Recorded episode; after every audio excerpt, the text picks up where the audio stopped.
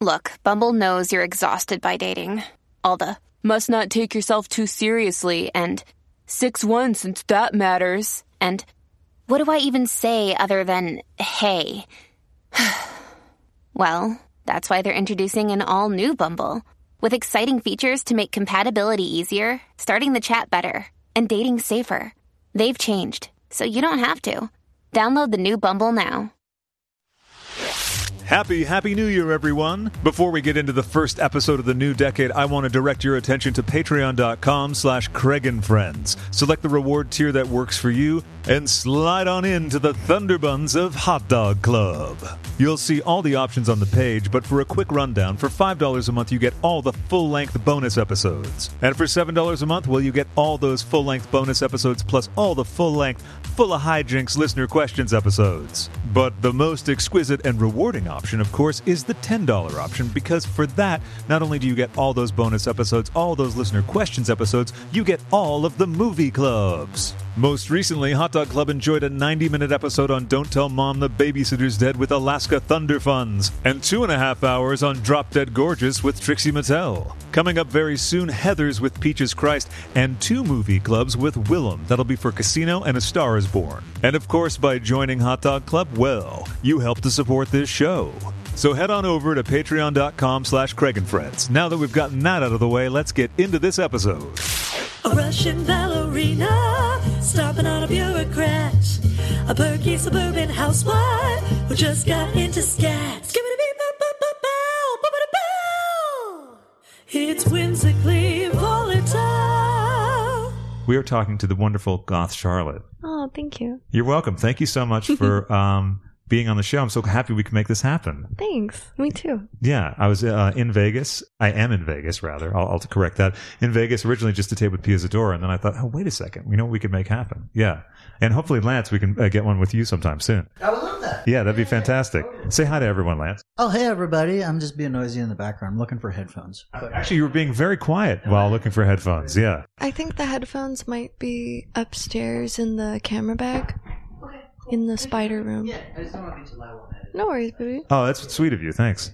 Uh, we met briefly at one of the porn awards. Was it the XBiz or One of those. One of those. There's those. so many. They all kind of blend together. how many are there generally? Like uh, Too roughly. many. Yeah, and Well, they're all they- kind of around the same time of year. Is that right? yeah, it's such a pain in the ass. Like this this time of year after Halloween it starts getting crazy because people stop shooting as often Mhm. because everybody's going to see their family for Thanksgiving and everything. Oh, right. And then yeah. Christmas slows down and then January is dead because XBiz and EVN, and then Mhm. there's just there's so many. Yeah, yeah. January is a funny time. What's August like in terms of the porn business? Because I was talking to a friend the other day about how certain industries just shut down in August, and then we started to think we started to go through different ones. Like they all Mhm. seem to shut down in August. What about porn? Yeah, hi- historically August is usually slow for me, especially out here. People are like, it's too hot. Um, it would be like that makes sense. cruel and inhumane Yeah. um, to shoot. But yeah, my my August was pretty busy. Um, usually, if it's slow, I'll just like pop over to Europe and do a bunch of scenes there. Mhm. How often do you go to Europe? Uh, it used to be like every other month, but I'm Mhm. trying to stay home more because Mm-hmm. it's all the traveling gets really hard on your body. Like I never know what time it is. Like I'm always super jet lagged, but I like being over there. I like staying busy, but sometimes it's it's good to have a break. Yeah, sure. Now, how long do you usually stay for a stretch? And have your sip, have a sip of water because Oh, I'll. I'll I'll constantly just uh, barrage with questions, and then people will be dehydrated. Normally, I stay like a week minimum, Mhm. sometimes two or three weeks. It's easier like to stay longer because, Right. uh, yeah, your body's so used to it, and sometimes you pick up work at the last minute, so Mhm. it's it's good to plan for more time than you need. Right. Yeah, and you can get kind of scrambled if you're there for only a few days, right? Mhm. I was just in England for the my first time, and so I was there originally for ten days, and extended the trip, and I'm glad I did because it takes a couple days to just even have your head go back to normal. Oh, totally. Like I used to do trips where I would just be gone for five days. You lose a day traveling, Yeah. then I'm there for three days, and then I'm doing like a double anal gangbang every day. So like by the time I blink, like I'm already back on the plane home, and my ass hurts, and I don't know what's going on. yeah, and that's not what the time you want your ass to hurt. No. Right?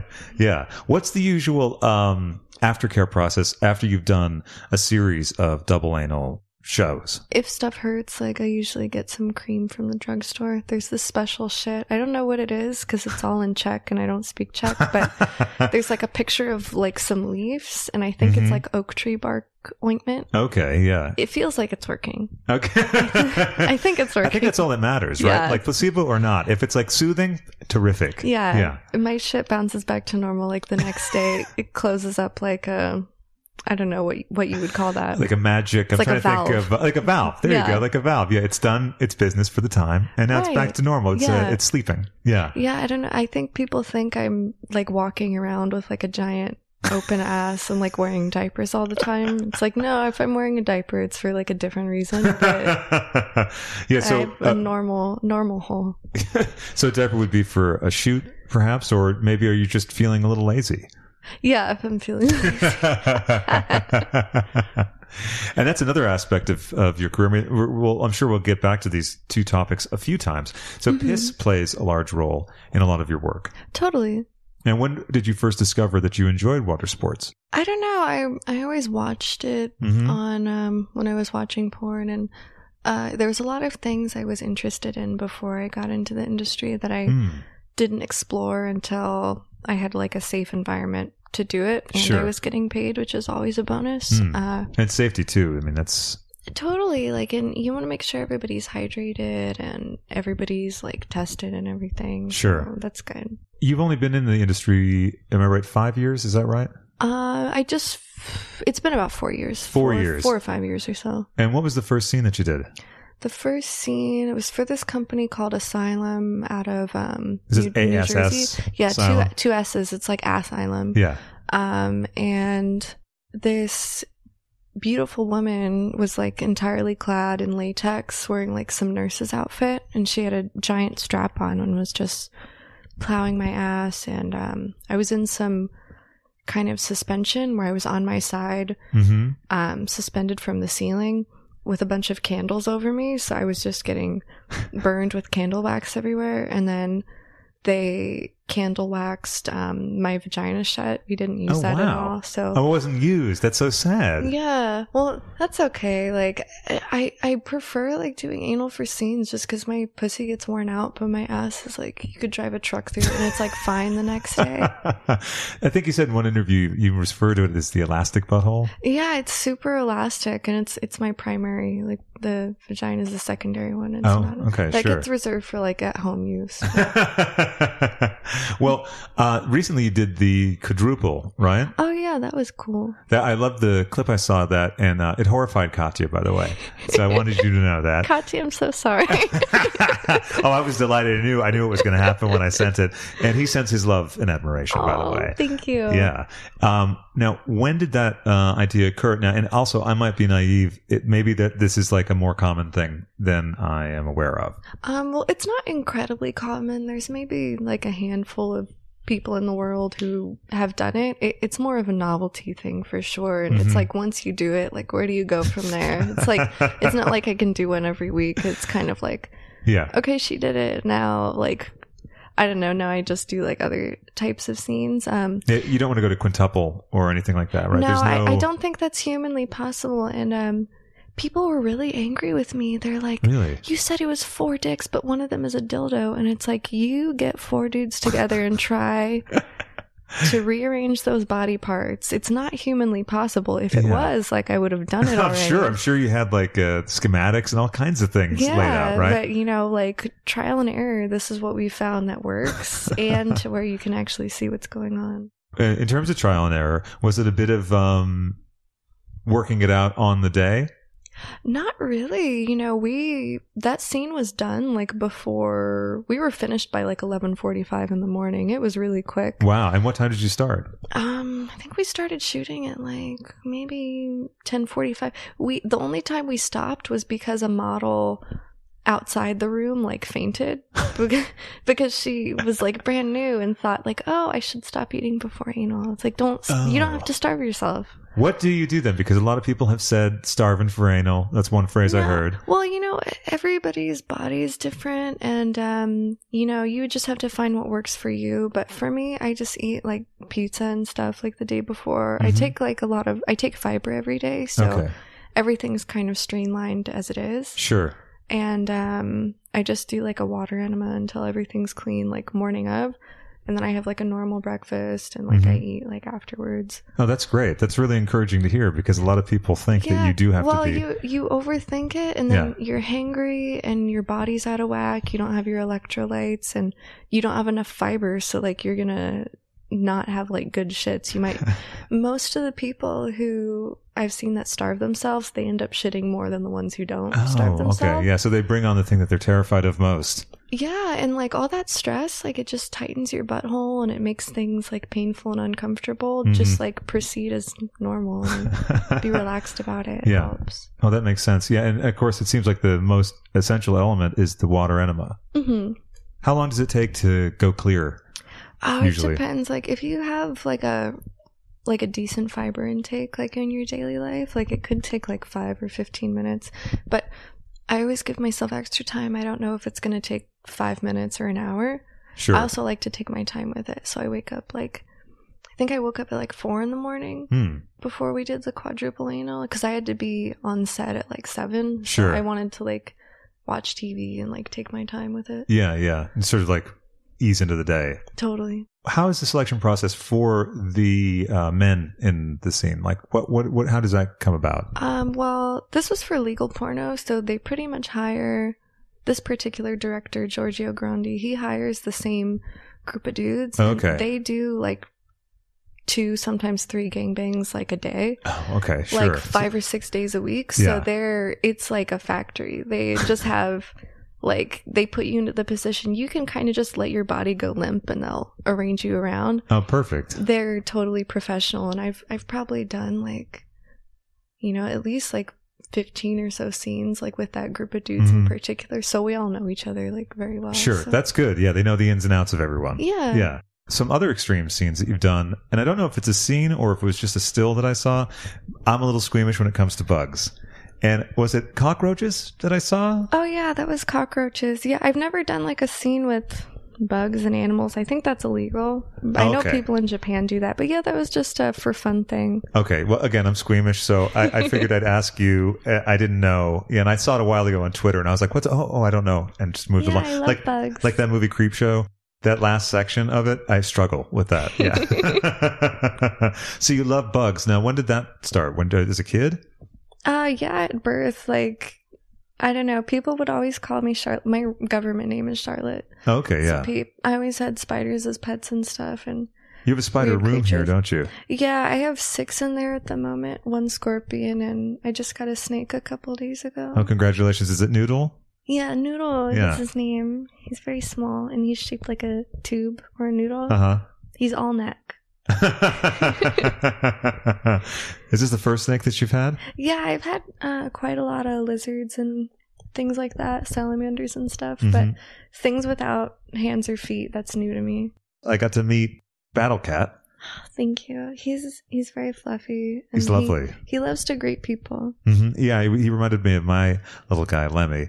And then who's the uh, one who's fed up with it all? Oh, this very lazy one. His name's Jonesy. Jonesy. Cool. And um, and I have then- a black cat Ripley. He's probably like upstairs asleep or something. cool. And we have one fourth cat who you might never see. Her name's Baby Cat. secret she's- cat. This is a secret cat. I like she's that. She's very shy. Yeah. She's very nervous. It took her like a year and a half to sit on my lap. really? Wow. She's very cute. She looks like just like Jonesy, except smaller. She's really small feet, but she's very round. Uh huh. Yeah, but she's a brown tabby, and Oh, okay. yeah, she's just more like potato shaped. Now, did you get her uh, as a rescue? Uh, yeah. So Battle Cat and Baby Cat are Lance's cats, Mhm. and then Ripley and Jonesy I rescued uh, when I lived in LA. Okay. Now, when did you live in L.A.? Um, I think like 2016 to 2018. What was LA like when you were there for you? What was your situation? Mm, well, I lived in the valley for a bit, and then I lived in Hollywood for about a Mhm. year, and I just thought it smelled like pee, but not the good kind. Like, I would- and you're a connoisseur. yeah, I'm kind of a connoisseur when it comes to urine. I don't know. I would tell people like, "Oh yeah, I live in Hollywood." They're like, "Oh wow, that must be so glamorous." and like, it is like if you're in West Hollywood and like, "Oh my god, I saw RuPaul like walking down the street," like the, for those moments. But yeah, when you're just like walking home and like dudes are like following you down the street and you have like a bag of groceries like you're trying to and then the elevator doesn't work so you have to walk up like three flights of stairs and Yeah, and the guys are like lingering downstairs. oh yeah, and it's so expensive there Actually, yeah. and the you're right. cockroaches are huge and they don't pay rent no, they don't. They don't even chip in. no not even a little bit I know Hollywood. It's funny because it really is a different thing from West Hollywood or North Hollywood, or you know, however. Mm-hmm. Oh, But especially different from from West. I, I live in West Hollywood. Love West Hollywood. love west hollywood It's so great, and uh, I love like, I, and I'm right in between. Well, I shouldn't say, but I'm right in between two of the big streets. There's other streets there, Yeah. right in between Melrose and Santa Monica Oh, nice. Boulevard. Yeah, yeah. Well, when you two are out uh, in LA, you're gonna have to come visit. Yeah, Um, I love that. And the corner shop is a Gelson's, which I love how bougie that is. i love gelson's yeah, it's the best. I think I love supermarkets, and they're the best supermarket. Like, there's one in Los Feliz that I just inside there's like a pink glow to it. It's a nice it's thing. good they have good meat good cheese Yeah, and prepared foods too. yeah Do you cook a lot? yeah sometimes Yeah. i really like baking i like um, making cheesecake When did you start doing that? Mm, when I was a kid, and then uh, recently when my husband turned forty, like I got like a Cuisinart off her Uh-huh. wedding registry and stuff. So I made a, a cheesecake for him, and it was cool. The wedding registry is a fun thing, right? You were It's able great. to put, great. it makes me yeah. want to get married again. Like, Renew the vows, and Yeah. then yeah. Where did you two get married? uh, we got married here, Mhm. um, at like a little country club. I just wanted to get married outside, Yeah. and it was it was the middle of February, and it snowed the next day, which is really unusual for Vegas. February is a good uh, month to get married. And how close to Valentine's Day was it? It was two days after, so it was President's Day, and we're just really enthusiastic about President's Day. Um, no, it was a it was a three day weekend, so I picked that because I figured our our family and friends from out of state who had like Yeah. normie jobs, they could stay an extra day in Vegas. That's nice, and also it's not on Valentine's Day because that that is complicated for another reason. Oh my god! If you wanted to go out and get dinner on your anniversary, you'd never be able to find a table anywhere. No, and my birthday is Valentine's Day, so yeah. I'm sorry.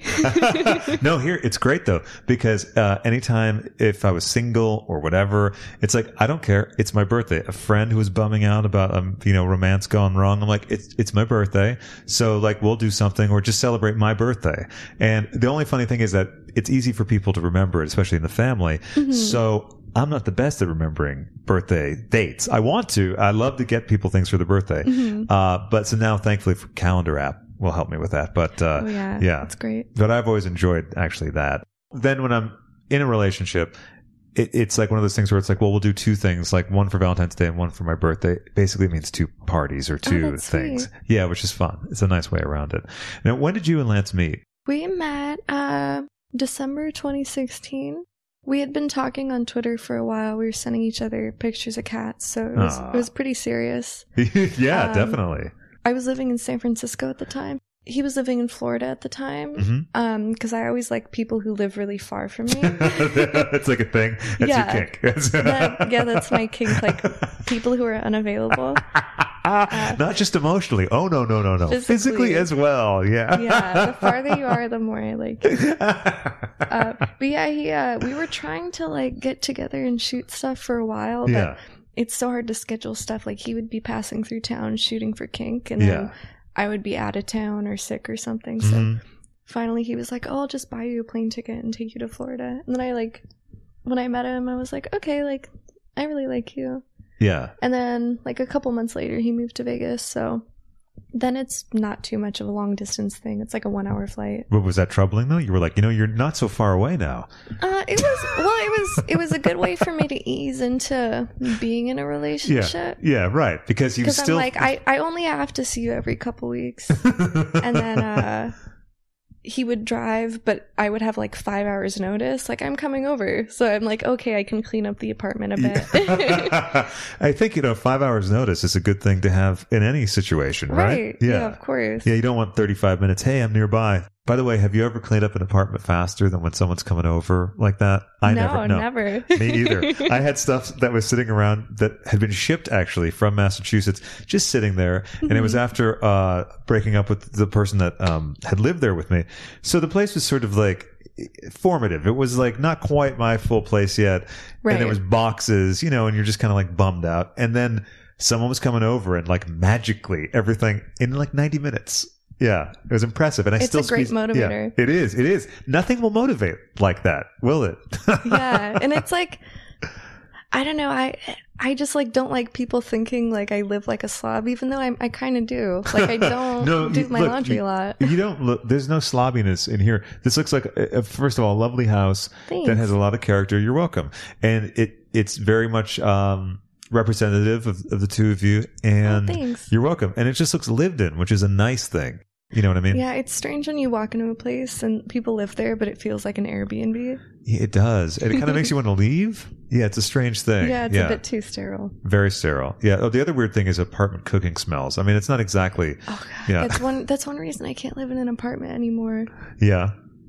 yeah like because i like like how it smells when i'm cooking stuff but Other people's cooking just doesn't smell that good. No, especially- when it mixes with all the other stuff. and when it's like tomato based for some Oh, reason. yeah, it's gross. anyway, so you met Lance then, and then he was in Vegas, and Mhm. it was not that long. He had a five hour window. And then uh, how long from there until the two of you moved in together? We had just got together right before I moved to my own apartment in Hollywood. Okay. That was really funny because he's like, "What are you doing tomorrow?" I'm like, "I don't know. I think I'm moving." like, and he's like, "Okay, I'll drive over right now and help you." It's very sweet. It was so funny. And then he he shows up to help me move my shit, and he's like, "Is this all of it?" I'm like, "Yeah, these are all my worldly possessions." It was like five boxes of shit. like I didn't have anything. Yeah, I just wasn't ready to like move in with him that quick. And then after my lease was up, he's like, "Do you really want to live with me?" And I'm like, "Yeah." And then his like thing was he really wanted us to move into a house where I could have my own room for my spiders because Sure. he's terrified of them. I love that. I was going to ask that. I was curious. I wanted to know what uh, Lance is feeling about the critters like that. He likes snakes. He wasn't sure how he felt about scorpions, and then I got one, and then he decided he does not like scorpions, and uh, he doesn't really like tarantulas. Like when one molts, Really? I what a like, surprise. I like, I bring the molt. I'm like, oh babe, look, like this one molted. Isn't that cool? Like that's their old fangs, and I like let him hold it, and he's like, uh, he gives it the old college try. yeah. But yeah. He's definitely like he hasn't killed any spiders since we started dating, Oh, which that's is very nice. sweet. Yeah. How do you feel about uh, when you see just bugs on the street? I love them. Yeah, you love them. Actually, we're looking right now, or I'm looking at uh, this photo. Let's describe it. You describe it, please, for the listeners. Um, it's a jumping spider taken with a macro lens. My friend took that picture actually. It's a really cool photo. Thanks. It's, they just look really cute. They look like if a kitten was very small and Mhm. had like 10 eyes and 8 legs, Yes. it would be that. yeah, I guess you're right, actually. Seeing the eyes like that is rather remarkable. I'll put a photo up on Instagram. Anyone with arachnophobia, I'll try to put a spoiler uh, alert or some kind of warning, trigger Yeah. warning, rather. Trigger warning, yeah. Um, now, have you ever had a friend with arachnophobia come over? Yeah, they just are like afraid to be in the house. I'm like, dude, like they're all like locked up. They're not like roaming freely. My cats would have a heyday. no, that's right. And they all have their own enclosures. Is that right? Yeah, of course. Now, what is that? Is that like a little cage type of thing? hmm Yeah, I have like um just little acrylic things, and they have like a little water dish. They have a little hide like place for them to crawl into. You're sober, right? hmm we And- both are. Right. And did the two of you become sober together? He he's been sober for 21 oh, years. that's right. Yeah. Yeah. But um I got sober like right like a couple months after we met. I was trying for a while and then it just worked out like being in a relationship with like a sober person like he was a really good influence on me. Sure. And also, Um, it's easier too because you're like, Totally. well, I, I can't really be slightly tuned up. When, yeah, um, yeah, yeah. it kept me accountable, so that was really good. But it's just so much easier and like us both being sober, we both want to leave like parties and events at the same time. sure. Let me guess. 75 minutes in. yeah, exactly. like, babe, let's go to Taco Bell. This place sucks. Because those events, especially like, say, after parties in quotes. I only had fun at those when I was like drinking and doing coke in the bathroom. and now that I don't do that, I'm like, well, you remove that element and it's literally like a bunch of like egos in the room and that's not always fun.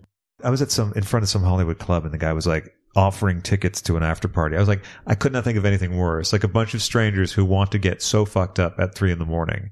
That Yeah, does not no, sound. thank you. Yeah, no thanks. so, what were your drugs of choice? Booze and coke? Oh, basically anything. Like, there's not much I haven't done. Like I, I drank a lot for sure, did a lot of coke, did a lot of pills, heroin, like all that stuff. But everything was easier to like moderate or like quit cold turkey, except the booze. Like Okay. Yeah. I challenged myself. I was like, okay, I'm not going to do coke for a week. yeah. But then I was still like drinking all day every day. Yeah.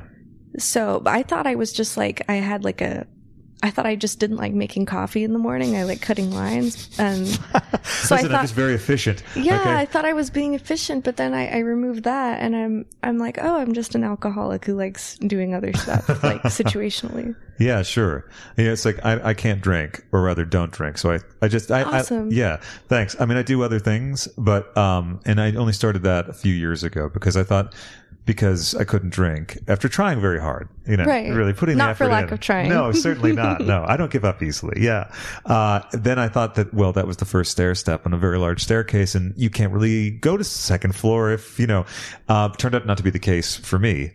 But yeah, booze to me, I have it in the house for guests, but it's not, it, not an option. Like, yeah, it's not for everybody. yeah, no, it's not. It's not. And, and the weird thing is, it's so readily available. Like, it's the one thing that you could get anywhere, anytime. Oh god, especially in Vegas, like yes. there's no like, oh, the bar shuts down at two. It's like no, it the never- bar's open at eight in the morning, and people are there. oh, they're packed in the place. I was amazed uh, that I went down at the uh, hotel. I'm staying at the Sahara, Mm-hmm. and there was people drinking and smoking. Now, I used to be a cigarette smoker, but still, for some reason, to see people smoking in a public place inside, and the smells of different booze on people's breaths while I was waiting for the taxi Oh, line. It's gross. It was gross. It actually gave me like a kind of like I want to get out of here vibe, like just waiting for the taxi. I mean, I Mm-hmm. was getting out, but you know what I mean. Yeah. yeah, I don't like that smell either. And there was a guy on the elevator. I had my red velvet jacket on, and he, he was loaded, and he was gross too. He was like a big, gross, dumb guy. Mm-hmm. He's like, "Oh, are you a magician?"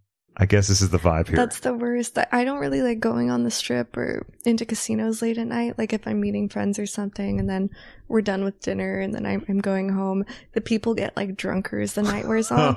it's always, the people watching is great though. Like I like to sit at hotel or lobby bars in the casinos Yeah. and I'll get like a seltzer water and watch people. There's always like the group of bridesmaids and they Yeah. start the night out strong. Like they're, Yeah. they all have their shoes on. Okay. And then like as the night progresses, like they're all like carrying their shoes, like somebody's like being carried, like somebody's throwing up in like a bag. Someone's ranting, like Loki, Someone's right? ranting, Yeah. like two are fighting, like somebody's holding a tiara and a sash. Like it's it's a mess, but it's like a, a beautiful, like chaotic disaster. Yeah, it's amazing to watch at a distance. It's beautiful, but you don't want to be mm-hmm. anywhere near it. No. It's funny too about booze too because so much bad behavior is sort of excused. Because, oh well, I, we were really loaded, or it was a crazy night, Oh, or totally. yeah, It's really dangerous. There's like a ton of accidents here because people are just drunk driving all the time. oh sure, yeah. And people just generally like drive like assholes. This morning, some dude was like following me onto and off of the highway. Oh no, Like he was a foot away from my back bumper, like chasing me down, like hella pissed off. wow. It was like really aggressive and unnecessary, but I haven't experienced that like anywhere else. Like Really? people are just even in LA, like people cut you off. I'm like, okay, buddy, like you you had to be there. That's yeah. okay. You got a big day today. Yeah. Yeah, like I, I don't get that road rage, so I don't I can't relate to it. I don't get road rage much either. I think I get if I've been really scared once or twice, and then I'll Mhm. yell "fuck off" or something like that. Massachusetts loves road rage. Oh yeah, Yeah. Massachusetts, Vegas. There's a There is some Yeah. kind of yeah. something in the air here. what other parts of the country did you live in? mm. I'm originally from Northern California. Oh, okay. What parts roughly? Just the Um, like uh, north of Sacramento, like Oh, that okay, area. yeah. So it's really not a lot going on. And then uh, I moved to the Bay, and then LA, and then here. I've just slowly been making my way south, I guess.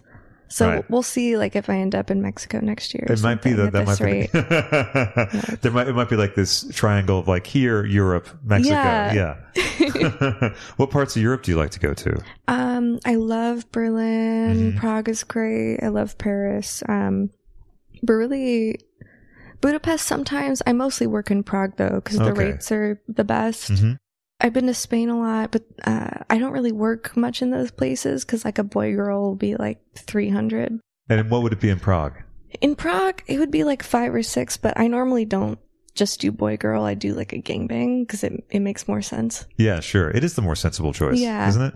Yeah. what are some of the other scenes that you do? We talked about the uh, the quadruple anal. You do a lot of extreme scenes, right? Mhm.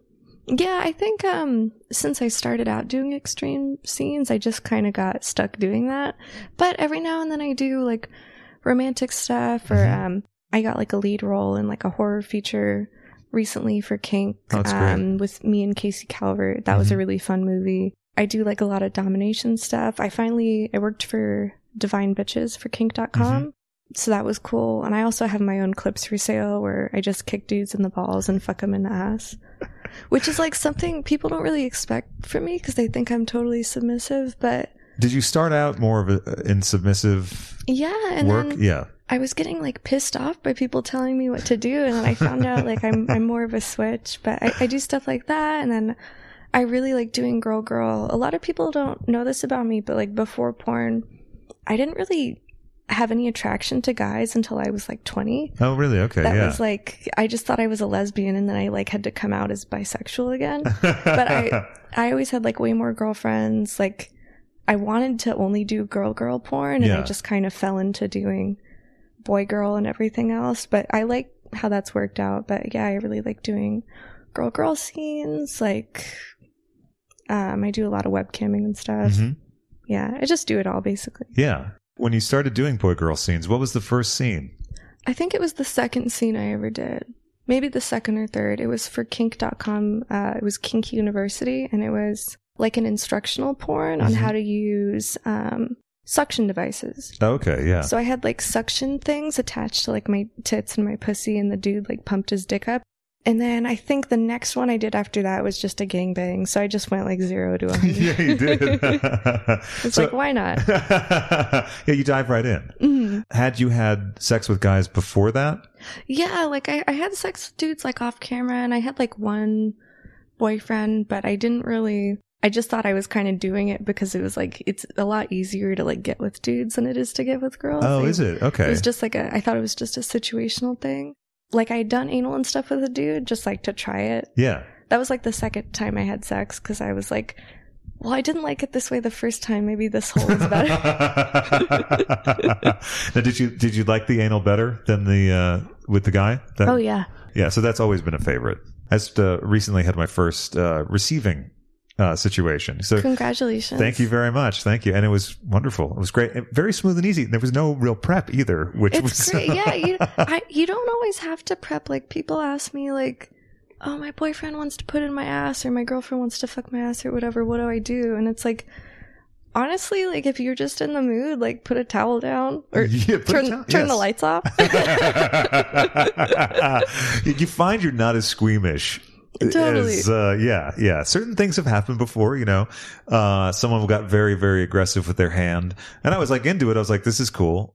The uh, it, it wasn't the right time, but you know, you're like, Yeah. whatever. You can wash your hands. well, you know, and- it, it comes with the territory. You can't go in there like expecting everything to be perfect. Yeah, exactly. Yeah, exactly. Yeah.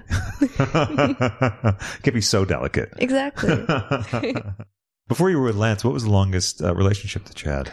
Uh, I think the longest one it was like nine months. Not very good at relationships. this is the longest one I've been in, and we've been together about three, almost four years, I think. Well, congratulations. That's great. Thanks. Yeah. Uh, yeah. So when I when I met uh Lance, I was um living with a woman, and then before that, I had like a boyfriend for like a really brief time, but it was Mhm. like a rebound situation. Oh, sure. Yeah. Before that, it was like a nine month, but it was long distance, so it was like really low commitment. I'm perfect. Yeah, so I was I had to kind of when I met him I had to learn how to be sober and be in a relationship that lasted longer than 9 months. Yeah, I was- right. That was a lot. Yeah, and so like when I hit the 9 month mark I was like waiting for him to like break up with me or something or Hiding calendars and yeah, stuff. I was like something. I was, I was just like, okay, something's gonna happen, and then like nothing happened. Yeah. And I'm like, oh, we're still together. So yeah, things things were good. Do you uh, ever suffer from anxiety? Yeah, not so much anymore. I I meditate a lot. Oh, and, cool. When um, did you start doing that? Um, when I when I got sober, well, I was meditating before, like in therapy and stuff. But Mhm.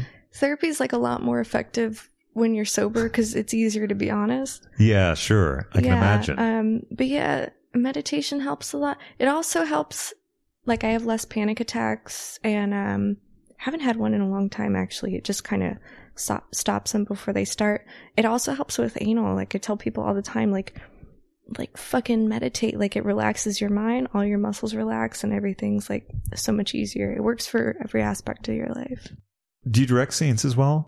sometimes like if i'm shooting for myself um like my own clip sites or whatever then and also sometimes like when i'm on set like i i get to have a lot of creative input Yeah. um especially lately so that's been really fun Mhm. um eventually i'd like to direct like my own feature or something but i want to just do it for myself and like fund it by myself Sure, and then have complete control and no Yeah, concern yeah, over I don't want to have to get a budget from anybody or like answer to, oh, I need this much for location. Like, I just want to do what I want. Are certain scenes required when there's like a budget from coming from someone else? Like we need this, this, and this. Yeah, like if you're working for a company, they're like, okay, now we need a squirting movie. hmm And oftentimes they'll give you a list of like who you can hire. And I hear that all the time. Like a lot of my friends are directors and they're like, dude, I want to hire you, but like you're not on the list I got from the boss. Yeah. I'm like, that fucking sucks, but whatever. There's a lot of restrictions sometimes, right? Yeah. In porn. Lance is kind of uh, an anomaly in that he does both gay and straight hmm porn, And right? everything in between. yes, right. That's Mhm. right. But that's not that common because there's still some phobias that people have about. Oh yeah, people don't understand how science works, Um, uh, which is really sad, but it, it's true. But um, I think because he's so out there and like unapologetic about who he is and what he does, sure. I've noticed like a lot of the stigmas breaking down a bit. There's been more and more like bi performers like getting into the industry and doing their own thing or Mhm. shooting their own bi content or Right. crossing over to the industry. Sure. It's it's less of a problem now. So I hope like if we just normalize shit, it it'll get um more accepted. Yeah, I'm sure in like 10 years it'll be a totally different situation. Hopefully, anyway. I hope so. Yeah. I love your Twitter feed, and there was a few Thank that oh, yeah, it's so good. I'm gonna have to pull up a couple of them because again, I would send them to Katya. I'd take screen grabs. That's very nice of you. Thank you. Oh, my pleasure. Yeah, I may even have a folder on my phone of some of them uh, if I can find my phone. And so I've misplaced the camera and my phone. Is that it over there? Oh, it is. Yeah, the, where I was charging it. I think I have just a, like a certain amount of brain capacity, and then after that walk from the gated community, I uh, lost it. I only have two brain cells and occasionally they bounce into each other. And does that help or hurt? That's the question, right? It hurts really bad. well, it's good you got sober because you know what I mean. Yeah. Like, yeah, you could have really. I'm working on regrowing them. It's been taking a while. When you like science stuff, right? do. And you like um, numbers. You're into accounting. Yeah, I thought porn was just going to be a way for me to pay for my degree. Mm-hmm. And then I really liked doing porn and I didn't want to go back to school and um, get like my master's and be a CPA and stuff. Maybe I'll go back into that, but I really like making my own hours and like yeah. being able to take vacations and stuff. And I just like being self employed. It feels good. And you also handle your own taxes and all that stuff, though, still with the yeah, what you. yeah, it's so much easier that way. I don't like paying people to do stuff I can do myself. hmm Have you ever thought of uh, doing some kind of thing where you're the person that helps other porn performers to I thought about that? that. that. was originally my goal. Yeah. Um, and right when I was getting into webcamming and stuff, I was doing taxes for other cam girls, but I, I love working with people, but I don't really like working with people, if that makes sense. and, um, you like the concept, or yeah, and, st- and stuff that is so like uh, common sense to me. Like you're self-employed, save like at least like a third of what you make for taxes and yeah, incidentals and stuff. I would do taxes for people, um, like other cam girls and stuff, and they're like, "Well, why do I owe this much? Like, I thought you were getting me a refund." It's like, yeah, if you work like a W two job, you get a refund, but girl, you made like a thousand dollars like a day, like yeah, sticking dildos in your ass. Like the government wants like money from that. yeah. They definitely do. They Yeah, definitely like- do. Yeah. Like my free cams or whatever, they don't like withhold your taxes for you. They're not looking out for this stuff. No. no. Hi, I'm Pia Zadora, and I have one question for you. Are you gay? Because I just always like to know that ahead of time. What was the first piss based scenario? You know, the first one I did, I got waterboarded with piss. Again, jumping right into the just deep end. jumping right into Yeah. it. Well, um, I was shooting for Assylum, and the producer, he's like, "Okay, uh, yeah, I'm gonna bring you out here in like a couple months. We have time to plan stuff. Is there anything you want to do?" I'm like, "Well, you know, I've always been wanted to be waterboarded, but I feel like that's like entry level." Uh huh. I'm like, I like pee. Why not just waterboard me with pee? um, so I've never actually been waterboarded with water. It's just been Just pee. bodily fluids. yeah. Okay. Um, yeah, and it really does feel like you're drowning, but I'm I'm glad I tried it once, so like I know what it feels like. yeah, you know, and then you can you can say that I'm good with that. Yeah, Yeah. you know, some some stuff like you don't need to try again.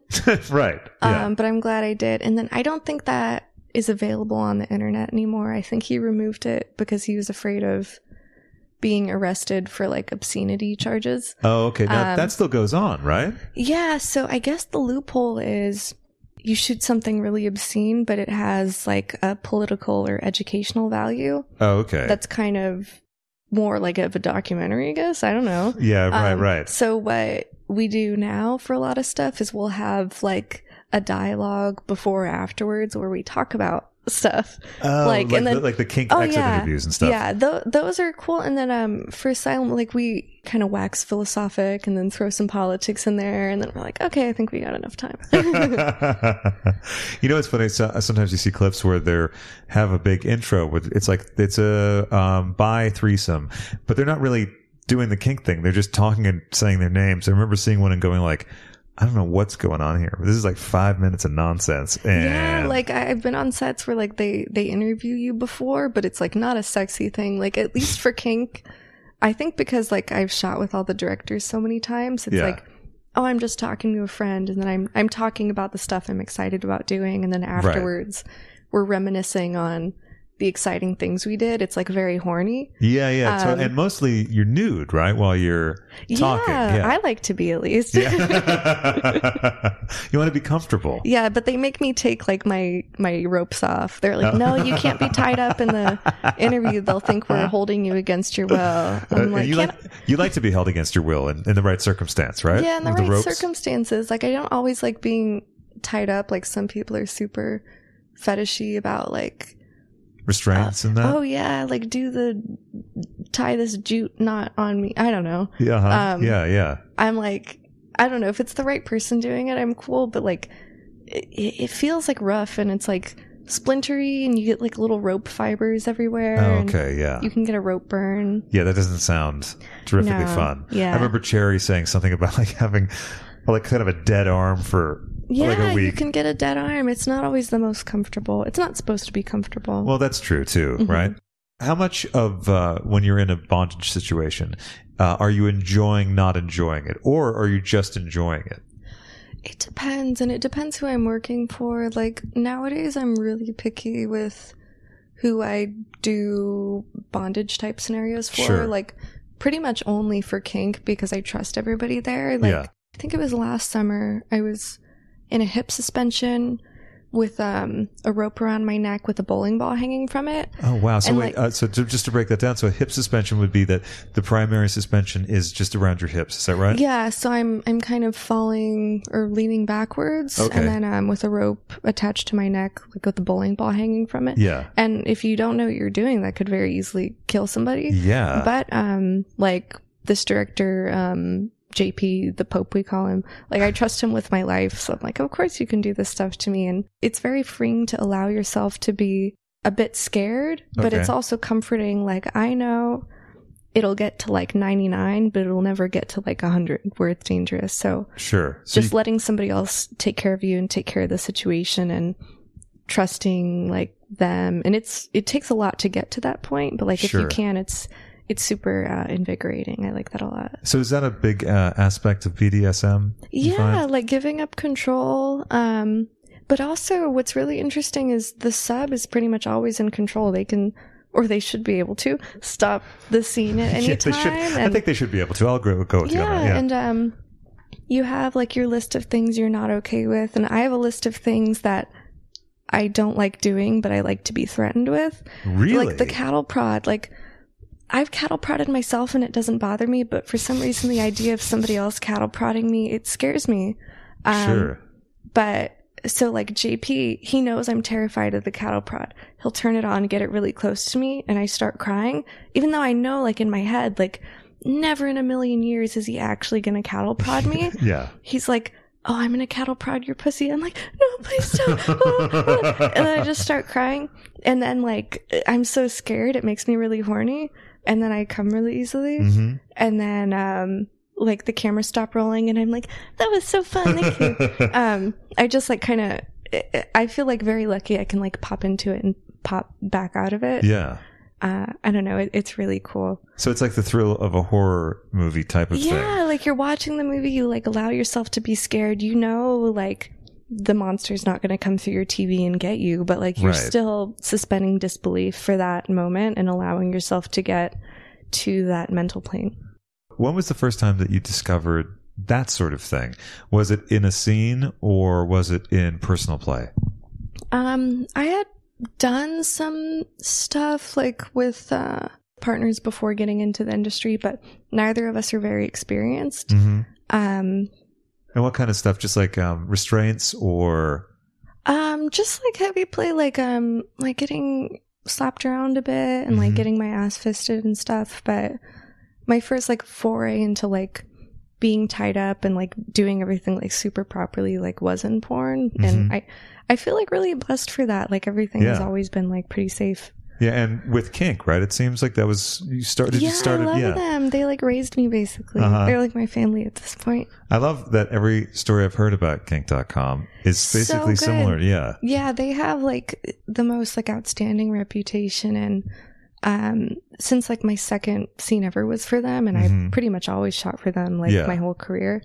I kind of hold every set to their standard of Sure. how models should be treated and how things should be conducted. So I think like if I started out doing like really shitty stuff, like I would just expect like garbage from everybody. Right. Like, oh, this is how it should be. But Right. we were um, supposed to suffer. And uh, yeah. yeah, but since um I know like okay, I don't have to stand for this. I have rights. Um, I, I felt like I was able to assert myself more, Mhm. and uh, uh, I had a lot more like protection and confidence, like going into situations and knowing like, okay, this isn't normal. I can say no to this, or I can walk Sure. away.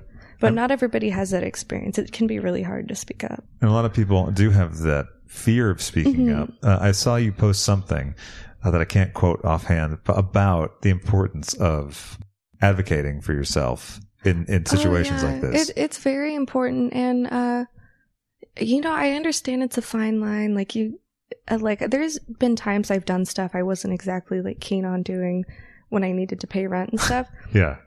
Sometimes you can be afraid to advocate for yourself because you're worried that you're going to get branded as a diva. Like Sure. this director is going to tell all these people that I'm like difficult to work with, I'm high maintenance, or Yeah. I'm fussy, or I'm not going to get paid or something, Right. or things are going to get worse for me because I've complained. Like you don't really know.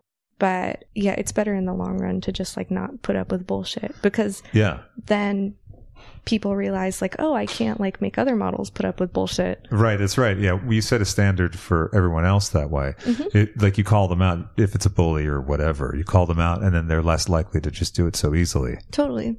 Were you ever on a set where there was some stuff going on, some bullshit, and then you had to sort of call a stop to it? I mean, it sounds like you've mostly worked with great people like Kink, etc. But Yeah, I've I've had to stop some scenes before and then like Mhm. had to talk with like the crew and stuff and I'm like, okay, I'll proceed like under these conditions and uh I've had stuff happen like right uh one time like something really bad happened like right before a scene, Mhm. but we had shot all this other stuff like many days of dialogue like before the actual scene, so I felt like I'm really fucking over the production. Like if I just cancel this scene, they have to reshoot all this stuff and it's going to cost them a bunch of money. So i was like yeah, between a rock and a hard place. sure. So I was like, okay, I'll get through this scene and then I'll tell the director and everybody afterwards. And then everything was like, okay. It was just, I was kind of miserable. Yeah, yeah. But you figured for the Yeah. greater good, and Yeah. and then they would really maybe brand you as something if you. oh, totally. Yeah.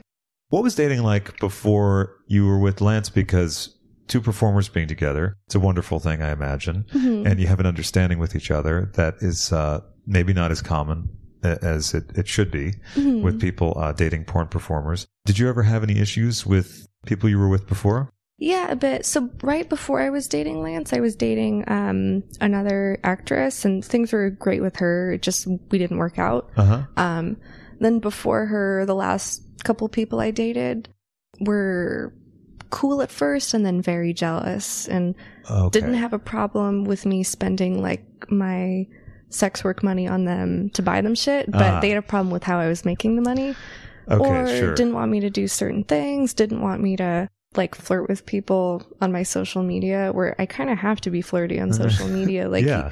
it's weird like it's uh, Twitter and Instagram and everything it's become so important with porn because you have to create this persona and make people think you're horny all the time. Yeah. I'm horny like a lot, but not all the time. like I'm going to IKEA later. It'd be really horny. it'd be really inappropriate to be horny there.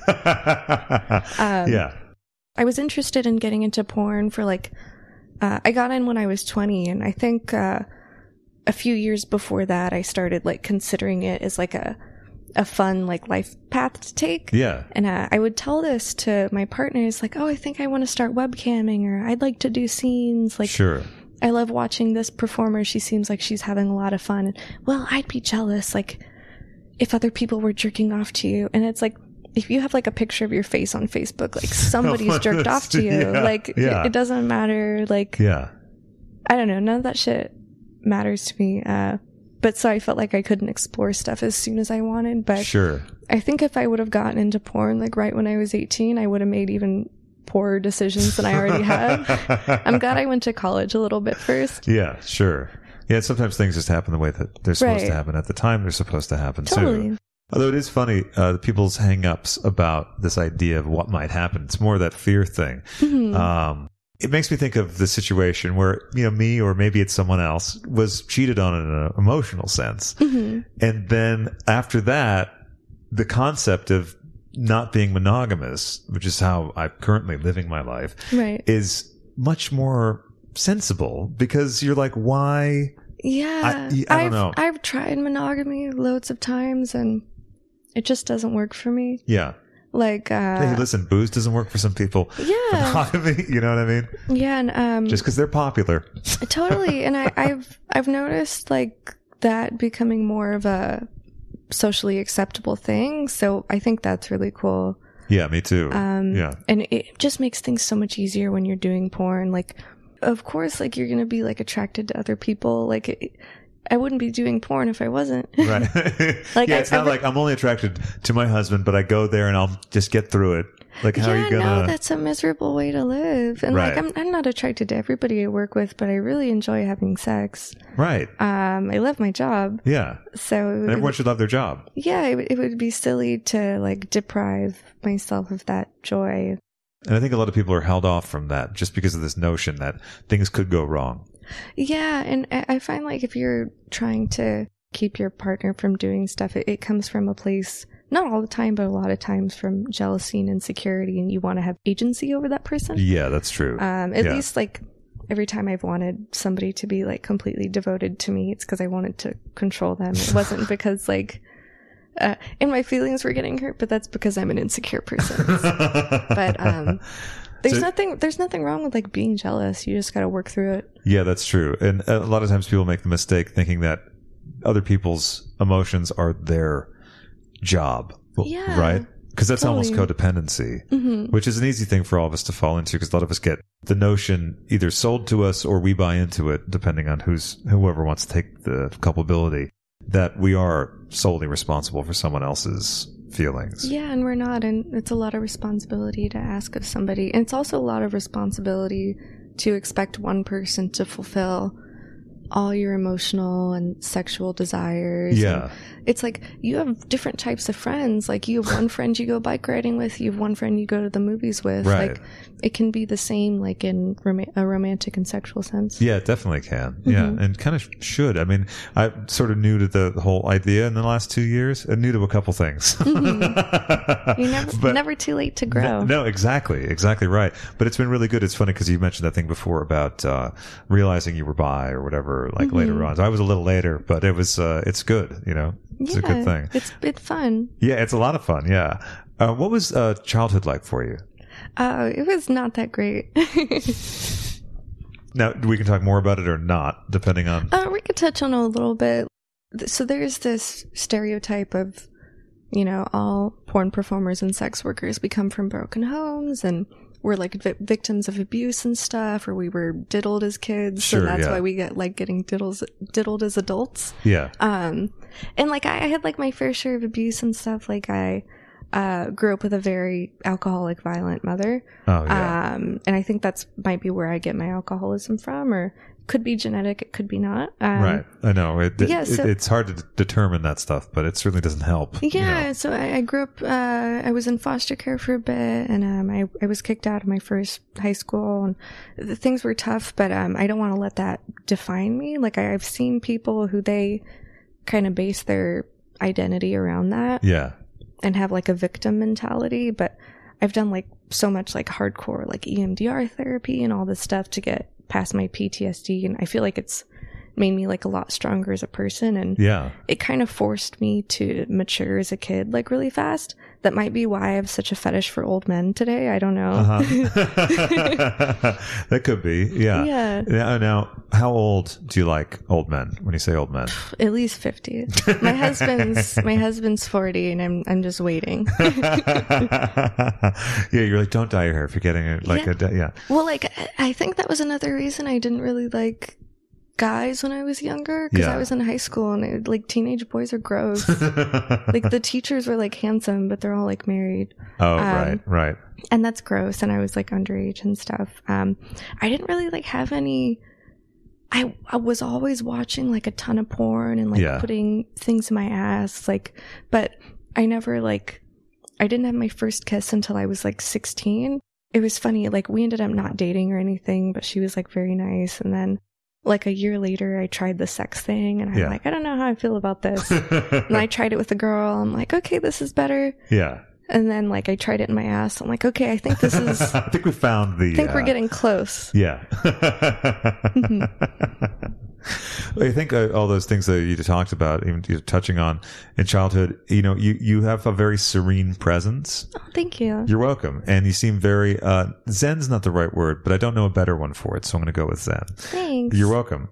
Present and I guess serene. Yeah, I'm going to go back to serene. And so it's nice to see that knowing that there was some not so fun times and some trouble times. You know what I mean? Yeah, it, it's definitely taken some time to get to this place. Like I feel like I'm really calm. Like I was saying before, like I don't get angry really. Yeah. Uh, but I used to be such a frank, frazzled, like anxious, like ball of nerves, and I was just a nervous wreck all the time. like, Sure. freaking out, like crying all the time, and yeah. The um, slightest thing would set you off. And Yeah, now that I just kind of let things like run off my back like water, and not a lot of stuff really bothers me. It's Yeah. a much more peaceful way to live. Yeah, definitely. I mean, I still struggle with anxiety from time to time. I get these little fugues, like a three day thing or 12 hours. But I was telling a friend the other day who, after I was talking through one of them with, and I was like, but the thing is, it used to be like three to seven days. Now it's like a 12 hour. Yeah, it gets you know, easier. it gets easier. Yeah. And I mm-hmm. just, I consider them like mental head colds, you know? That's a good way to look at it because it, you, it is yeah. like a, a bit of an illness. I think we should treat it just like we treat like the cold. Like it's it's very normalized. I think so too. There's ways we can attack it. There are, and also being candid with your friends and being like, "I'm really fucked up today," or like, "I'm really not having a good one." yeah. is like a good way to do it because it's it's very easy to say, "I'm doing good, things are great."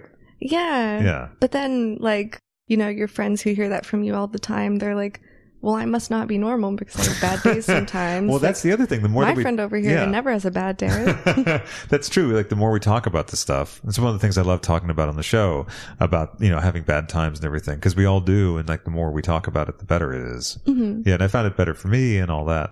What's your favorite like garbage food I love like anything chocolatey. before the taping? Yeah, right said- before the tape, I had a bunch of chocolate ice cream with brownies on top in a bowl that Ah. was like a waffle bowl dipped in chocolate and sprinkles. That's fantastic. Um, yeah. And I love like anything cheesy and carby. Like I had mac and cheese last night. I had three dinners yesterday. Oh, good for you. I had um Chinese food, then I had sushi, and then I had mac and cheese. And That sounds heavenly, by the way. yeah, it was a good day. And uh, I love pizza. Yeah. What kind of pizza? Do you have a special favorite? Um, I love like New York style pizza. I I don't really like a whole lot of meat on it, but I Mm-hmm. Oh, like yeah, yeah.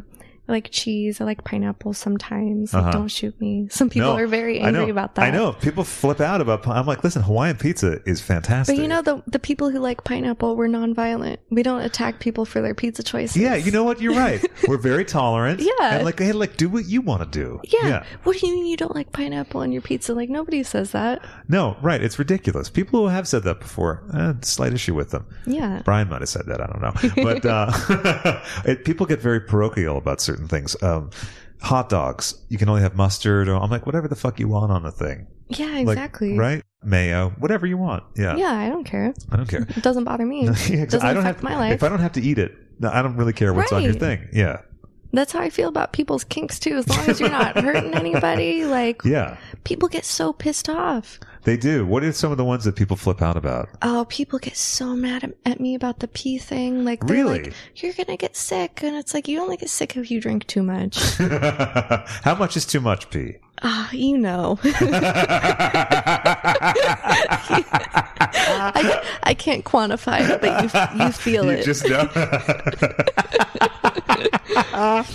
but yeah, like uh, like one dude, he had subscribed to my OnlyFans. I have Yeah. an OnlyFans page where I post what's what's the porn. address, by the way? We'll It's post it thing. onlyfans.com slash goth charlotte and for twelve ninety nine you can watch videos of me taking giant dicks in my butt, drinking pee, or just like hanging out. I do a lot of public nudity stuff, so I post like that stuff. Oh, and cool. It's it's like a, a naked Patreon.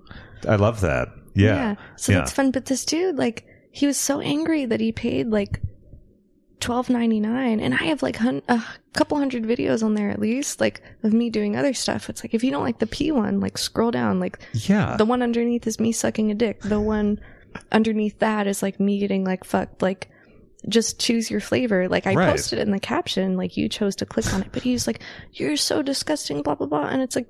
I literally have like urinal tattooed on my inner lip. Like, don't act surprised when I drink a little piss piss. yeah, I, I'm stunned that he would be surprised because you have to go through a couple steps to sign up for your old Yeah, OnlyFans. it's like you must be new here. yeah, right. Yeah, exactly. He wasn't. Yeah, he was not well Yeah, researched. and he kept saying, "I'm gonna unsubscribe. I'm gonna unsubscribe," and then he wasn't. I think he was still jerking off like of course, for a few days. he wanted attention. It sounds like. Yeah, and so many people do. It's it's funny. So I, I try not to even respond to that reactionary stuff because people will oftentimes they'll feign like outrage Uh huh. and then they'll be really mean and then as soon as you give them attention they flip the script and are really nice. And they love you and everything. Yeah, Yeah. It's, it's really peculiar. So it's like, okay, here's the attention you ordered, but it's I don't want to give people the satisfaction. Right, and then that- becomes a strange cycle too. You Yeah. sometimes have to know when to Mhm. limit the interaction. Every porn performer gets this, but you must get some strange fan approaches. at conventions and stuff um Uh-huh. i've been like i usually the last time like i brought a bodyguard like Oh, that makes sense. stuff uh it's been a lot easier but people will say really bizarre things to you in person Sure. like it's less of an extent as they say on the internet like oh, some of the stuff i read i'm like you wouldn't say this if you were standing face to face with me but a lot of people like they they don't get quite to that level but people really pop off at the mouth and Okay, it's like yeah. oh okay which is jarring because that kind of weirdness is a bad energy, and like, what's the purpose of that too? it's so it's so strange Do you like the conventions? Uh, otherwise, though, is it generally I like nice? it. Like uh, for all the weird people, my really nice fans um make it worth it. Like uh, Yeah. at this past Exotica, I have one fan. She's really sweet. Um, I hope she's hearing this, but she like she has me tattooed on her arm, oh, nice. and she like brought me like a coyote skull and like a dead like taxidermy duckling. And um, the first time she met me, she like started crying, and I'm like, oh my god, you're so sweet. And there's people they're so dedicated, and they like see you at every event, and they like bring you gifts, and they keep up with your life. They're like, oh, how's like your family? Like they can watch all your stuff for free, but they'll still like buy a DVD to like support you, Sure. even though it's like becoming an archaic thing um so that that kind of stuff like i always have to bring like a, a big suitcase because people just give me so much stuff and oh, i'm that's like lovely. Yeah. but it, it's so sweet to think about like these people traveled like such a long way and they like had to carry like all this stuff with them Sure. into the convention and stand Right. in line forever and then Yeah. find you, wait in line to see you. And then, uh, so I just think that's really sweet. It is wonderful. Yeah. Mm-hmm. Um, I had my first uh, experience at DragCon uh, last year, and now I'm going to be doing the one in London and uh, Oh, LA. fun. I'm really excited. I'm doing a panel with Sophie Anderson. I'm so excited. I'm such a fan of her. Her videos are so fucking funny. They're so great, aren't they? She's like, I'm on my way to lick some pussy. Yeah. just driving in the car. Today's latest photo, either on Insta or Twitter, it just said lickins. It was like her in some lady's lap. It- And I was like, she's the best. She's the best. I love that. She just doesn't give a fuck. No, she doesn't. And she's such a, like a ball of light too. Mm-hmm. I'm hoping that she comes to LA sometime soon. I want to meet her. Oh I'm a yeah, fan. you two would get along great. You two should come to uh, DragCon if you have the I time I would love to. to. go. Yeah. I like.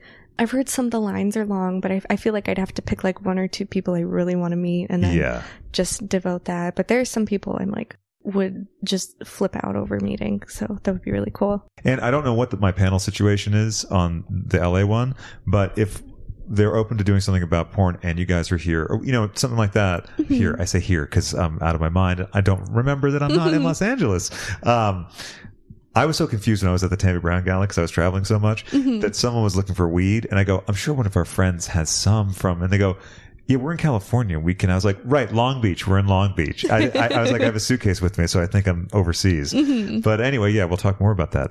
So the the fans are really incredible, and then I had a hot dog club meetup in London, which was great, and uh, some of the gifts were just unbelievable. The cards, the- yeah, people are so nice. yeah, they're wonderful. I saw this interesting thing. I saw a panel with Whitney Cummings and Paul Scheer, and they were talking about how in today's sort of media landscape, people either know what you had for lunch or they have no idea who you are.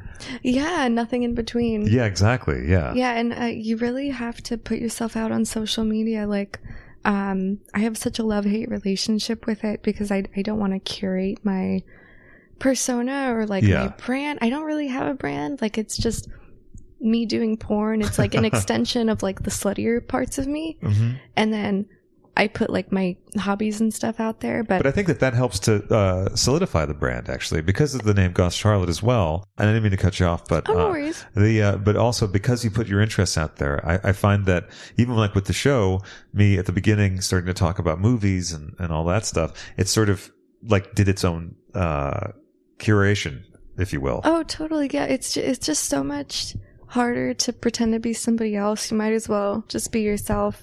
And the Yeah. people I've noticed who are so uh, preoccupied with making this persona and creating this personality instead of just having their own personality and Yeah. like displaying their genuine interests, they don't do as well as the people who are just being Yeah. real.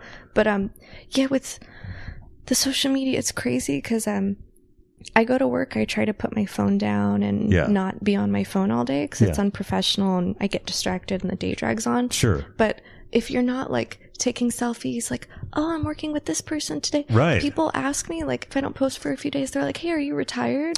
and and it's it's true. Like, it's like, no, like, I have, I work like all the time. Like, sometimes, like, there'll be stretches in like busier months where I'm working like every single day. And if it's not for another company, it's for myself. Like, I yeah. I always stay busy or I'm editing or doing something. Um, but yeah, it's tough. And then Twitter is like LinkedIn for porn.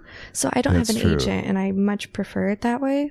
Because you've had bad times with agents in the, in the early days, right? Yeah, I had an agent for like maybe a week or so and it was just, I don't want to get into it, but it was Oh, really okay, bad. sure. Yeah, So you just they're, say- they're terrible. It's like glorified pimp. Um, I but- think you had a great quote. It's just another person getting in between you and your money. Right. Like I always say, like if you, you're sucking 100% of the dick, so why would you give them 10 or 15% of the money? They're not even holding your hair back or anything. They're not doing shit. Like it, it a, a brain dead monkey could answer the phone, send an email, and manage a Google calendar Yeah. And wake up in time to go to work. And that's really all you have to do. Right, right. That's true. Mm-hmm. Another aspect that I like that uh, that's making me think of is how hands-on and uh, one-man band being a porn performer is. Mm-hmm. You mentioned doing the editing, and I know Lance does. He's editing right now. Yeah. And so you shoot and um, do everything. What What's the shoot look like when you're doing one of your own shoots? Like, Do you have a camera person? Are you doing the camera, or what are the variants of that? Oh, it depends. Like, um, I hold camera for my friends a lot. I just Mm-hmm. like doing it. Um, it just depends what I'm doing. If I'm doing like OnlyFans stuff, sometimes I'll have a friend, like I'll hire them to hold camera, or sometimes we'll just, the phones are getting so sophisticated now. You Right. can just set it up on a tripod or, Sure, like we were talking about before, the new things like the Osmo Pocket. That's the camera that I was yeah, the. Osmo yeah. Pocket. I shot a scene uh, on one of those recently. They're wild. Great. They're Yeah. so cool. Um, but yeah, so what's been really interesting to see is how the landscape of porn has changed with so much of the technology. Everything is becoming so much more accessible for the average person. Yeah. Like, um, cam girls and content creators, like, they don't have to leave the house and they make a lot more money than some of us Sure.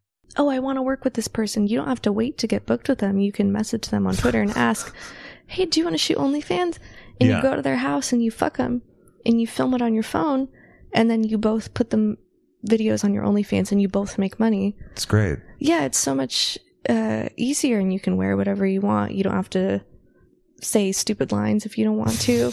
Right, Or if you're yeah. like doing your own, like you can write your own script.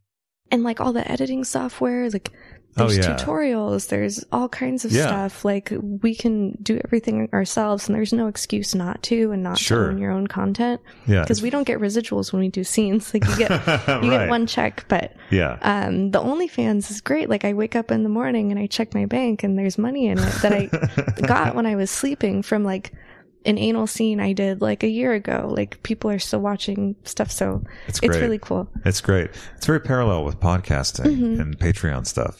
I'm always happy to hear that. I always like when people control the means of production. Yeah.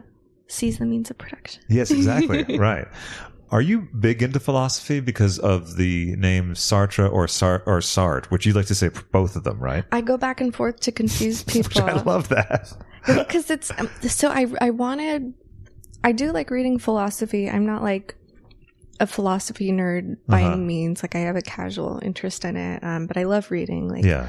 I love like all kinds of literature and stuff. And um, Sartre, isn't even like my favorite, but um, it just fit. Like I I I kind of had this. I didn't expect like my porn to really like pan out long term, so I wanted to pick like a douchey, like kind of pretentious name. and um so I'm like a big fan of Sasha Grey and um Oh, she yeah. got her last name from the picture of Dorian Gray. Oh, right. Yeah. So she is a bit into existentialism and she took a selfie with this book called like um Existentialism from Dostoevsky to Sartre. And um guys on like 4chan and shit, they always rip her to shreds like Look at this pseudo intellectual whore. Like, you think you can read a book and suck a dick at the same time? but you're like creating this buzz around her. So people are like curious and they look her up and they're like, yeah. wow, she can take a dick. She's super hot. So I just kind of expected that to happen and it totally fucking worked Yeah. Yeah. because people are fucking stupid. and there's like, people just hate women and like hate women having an interest in things. Like, like a guy can have like a casual interest. And like, I'm just speaking in generalities. Yeah. I'm not trying to be like misandrist or anything, but like a dude can have like a casual interest in like video games. Like I was spa- playing Skyrim, like when you knocked on the door. but like if I post about having like an interest in video games, people are like, oh, well, you're not a real gamer or whatever. And it's like, I don't claim to be or like, I what kind of about. aspiration is that, by the way? You know? Right, yeah. that's boring. Or like I post about like, oh, I read this book and people are like, oh, well, you didn't really understand the concept of that one. Like, like you're not allowed to have a casual like interest in things and just take things at face value and Sure. enjoy things for the sake of consuming like a product. Right. Right. Um, but it, I think like with dudes, like that's a lot more accepted. Like girls, we have this, um, and like I'm speaking in generalities. well, no, of this is very true. This is very true. but you yeah, we have this um this like magnifying lens like placed on us. So Yeah. I just I thought it would be funny to like see like what shit people talk, and of course they did. But then like um on like the literature like board on 4chan and stuff. yeah. But then people like it's like some hateful shit with like a hot selfie of me, and people are like, "Oh, who's that?" And then they search me on Pornhub, and then I get ad revenue. So it So- fucking works. How does that work with Pornhub? Because, or YouPorn, et cetera? Because they're essentially free clips. And I know that free clips are a problem in general, Mm-hmm. right? With porn. But you do get ad revenue because of the searches? Yeah, so the way I see it, like if you can't beat them, join them.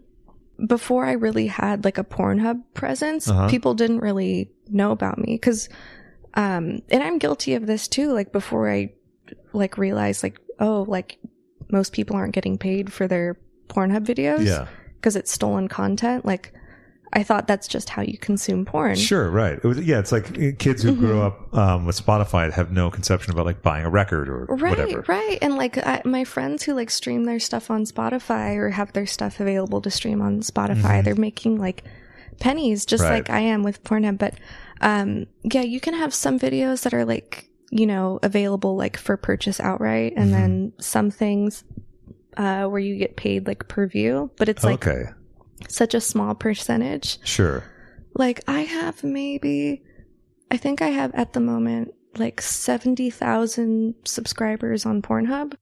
Like the last video I put up, I think it has like 33,000 views so Mhm. far. This was like went up maybe a couple weeks ago. hmm I make like a little under 500 a month on Pornhub. It's not good. That's crazy. Yeah. I laugh because it's crazy. It's you know? so crazy, but my OnlyFans, I have like about 300 subscribers on there, and like at 12.99 per person, like it really adds up. It so does, it's yeah. great, but I would have a lot more money if I solely focused on that. But like to have um, a presence, like you have to have stuff available for Sure, free oh, so people find you. But then um, what I've discovered is it's like this with bands too. Like they'll stream an album on Spotify, but they'll buy the t-shirt.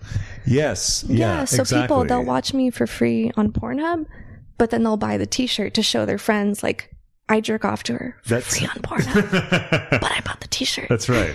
And you have uh, one T-shirt, right? Or do you have more? I have a couple. Have I'm a cou- thinking of doing more. You should. I love the one that's the picture of you uh, acting as the ashtray. Uh, thanks. That one was. I didn't really expect that one to like pop off so hard. Mm-hmm. Uh, not to toot my own horn or anything, but I was shooting with a friend that day and we were doing all this crazy stuff. We were lighting shit on fire, like stuff that was very like high energy, Yeah. like high effort. And then at the end of the day, like I was like, oh, I'm so tired. And I was laying in bed. I was with a couple girls. They started smoking cigarettes. I'm like, you can ash that in my mouth if you want. My friend took a picture and then he signed the rights over to me and the rest is Yeah. history. And then like eight people tattooed that like I saw this on, your Insta stories, right? yeah, like um after that started happening, I was like, well, if people like this um image enough like to get it tattooed on them, like maybe people will buy it as a t-shirt and that's like my best selling one. wow, cool. So that's been really cool. And, Yeah. um, I have like a few sales every day. When I first like put them out, I um I sold like a lot. Like it was the emails were nonstop. It was really cool. Yeah. It's, it's really interesting to see the things that people are willing to pay for and not willing to pay for, and it's so, Yeah. it's so important to keep up with trends, and social media helps a lot with that. And um, I think being a young person also helps. Like I'm I'm in touch with what the young people are buying. I enjoy social media and the trends in the same way. I love like taking on phrases that are uh, Yeah, common and stuff. fun. It's lots of fun. Mhm. I think it's very much a mindset. Do yeah, you know what I mean? absolutely. Yeah, that you you can stay with as Mhm. long as you go. Or that old thing about uh, what the you know it's like uh, people like uh, I'm trying to think older comedians who can roll with that. Not Carl Reiner. I can't remember exactly. He'd be a good one for you. Mhm. I'm sure you're hot for Carl Reiner, right? He's well over fifty. Well. Mel Brooks. I mean, yeah. a- Yeah, and so, I think a lot of dudes like don't really get hot until they're 50. Like, I remember like growing up, all the girls were like, "Oh my god, Brad Pitt is so hot." I'm like, "What do you mean? He's just looks like a normal man." Like, I I don't have a concept of what men's attractiveness is, Uh-huh. or I don't all the time. I think I'm getting better, but it's still like a foreign. Sure. Okay. Yeah. Like, I don't know what my taste is. But then like he. Um, I just saw that Once Upon a Time in Hollywood movie, and he's like 55, and I'm like, why did I not notice Brad Pitt before? He's like very handsome Yeah. because he's 55. There you go. That's the magic uh, combination of factors. So I'm imagining that you like the scene on the roof when he's fixing the antenna. yeah, but I think um, Tarantino liked that even more than I did. Or why would that be in the movie? Why would it be in there? Sure. Yeah. Yeah. That there are a lot of feet. A lot of feet in the film. A lot of feet, but I, I think he's become so self aware of that. Like, the, I think that's why he put like the dirty like feet, I think so too. and he yeah. made the scenes really long, like with the feet in them. really long. You know, when I was, I I watched that movie a couple times in theaters, and more of the like horny gasps on the during the shirtless Brad Pitt scene Yeah. came from men than women. you know, I saw it at the at the ArcLight, and it was definitely a split. yeah. I miss the ArcLight so much. I used to, well, uh, I would walk over there and see movies all the time. Oh, sure. Did you ever go to the New Beverly? I haven't yet. Okay, when you come to LA, you have to. It's my excuse me. As listeners know, it's my favorite theater, one of my favorite places in the world, and it's Tarantino's. And um, there's still screening Once Upon a Time in Hollywood. I want to see it So there good. again. Yeah, I love that movie so much. It's great. Like I didn't like it so much the first time, but the second time I appreciated it more. LA has so many cool uh movie events. Like I used to go to like 35 millimeter screenings of things all the time, like Yeah. midnight movies. I yeah, saw totally.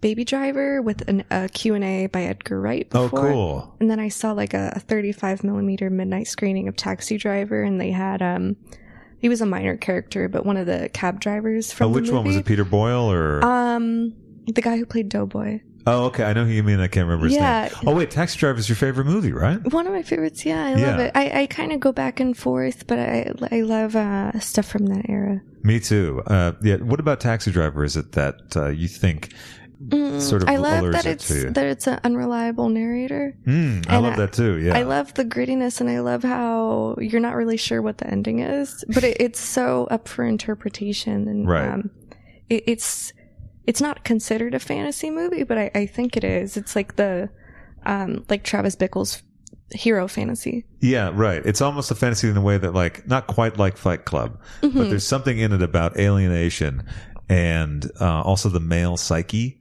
Yeah, Right? I love that. It's like it's more of a, a movie about like his own brain than like what's happening around him. Right, exactly. And also, it's so uncomfortable to watch in those scenes with Cybill Shepherd when it's like Yeah. past the point. Oh, it's, god, he's so awkward. it's so bad. I read somewhere, I'm not sure if this is true or not, but I read that De Niro had um, asked her out on a date, like in real life, and then she turned him down. I don't know if that was before or Oh, after okay. Yeah. filming, but I'm sure that didn't help. Oh God, no. Especially because I'm sure he used all that as Yeah. part of the yeah. Mhm. I remember uh, thinking about how the alienation in it is so intense, Mhm. and also that whole thing of getting your hours screwed up. Have you ever been like that? Have you ever had been a nocturnal person or? Yeah, like especially coming back from Europe, like um even when I'm there, it's like really difficult because I, I have to wake up so early and Yeah. then I'm hanging out with people late at night, so I'm not sleeping at all and I don't know what's going on. Yeah. And then I come back home and then I'm waking up and starting my day at like four in the morning because I'm so jet lagged.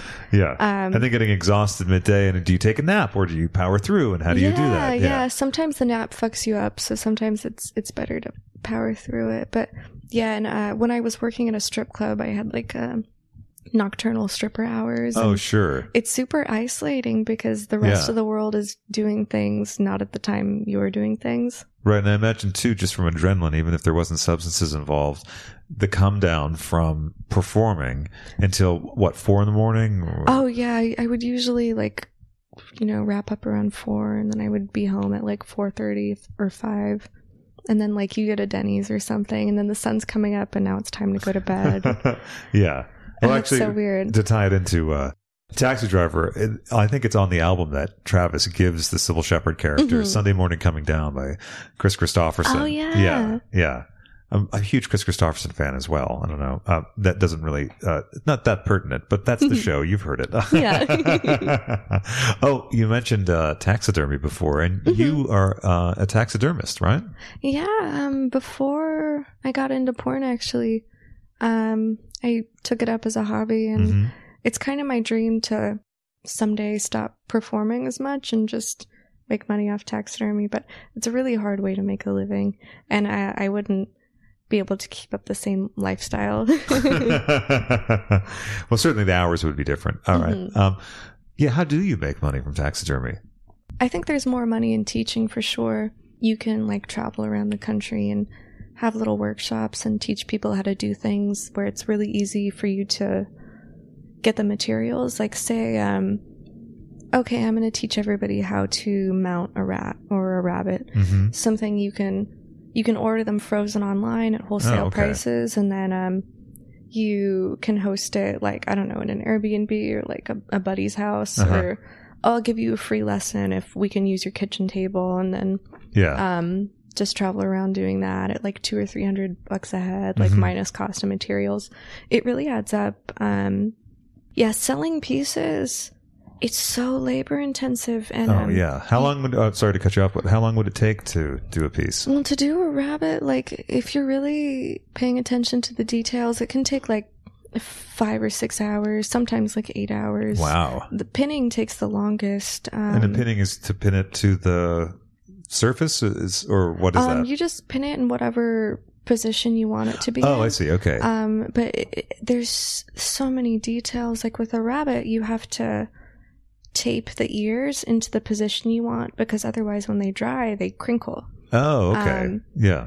Like you have to put pins like in the lips so that the lips and cheeks and everything are positioned Mhm. correctly, and in the eyes, like you put the fake eyes in, and then the eyes, like it's if the eyes are fucked up, everything looks fucked up Oh, because there's so much of the personality is Right. in the eyes, and um, It's like have a bad painting or something, but the eyes are fucked up. Yeah, Yeah. they have to be completely symmetrical and anatomically correct. And that's so difficult. yeah. I can imagine. yeah, so you could spend like an hour just fucking oh god, I gotta put the pin in here. this um eyelid is two millimeters lower than this one and Mhm. this whole thing's fucked up. It gets it's a huge pain in the ass and then yeah, if you're like a hunter or something, you take let's say, I don't know, a deer mount to a taxidermist. They can be so backed up that it takes like a year for you to get your shit back. Oh wow. Um so I think if you're doing pieces, like it's much better to do something like really small yeah. and sell the shit out of them. Something like really like gimmicky but cute. Uh huh. um, sure, that always works. Like um like oh I'm selling little mice that are dressed up as like leather daddies. Or I don't know. That's just no, that's a really good idea. Yeah. right and like um because that could take like like uh smaller things usually not always but usually take less time to do. Yeah. So okay, I've got something small. It's not taking up all the space in my freezer. Yeah. I can ship them out. It's cheap to ship them because it's a small thing. Sure. I can crank them out. Um, but yeah, I, I think most of the people I've talked to who teach like make more money than people who um, are just producing. And like if you're teaching one on one, uh, an apprenticeship from a taxidermist, it can cost like upwards of twelve thousand dollars. Oh wow. You go to a taxidermy school for like six weeks or something. Yeah. That type of instruction, it, thousands and thousands of dollars. So it's the teachers are making a lot. they definitely are. Yeah. Now you, you taught yourself. Mhm. Uh, walk me through teaching yourself how to do that. Um, well, I took, I've taken a couple classes, but mostly the internet is great.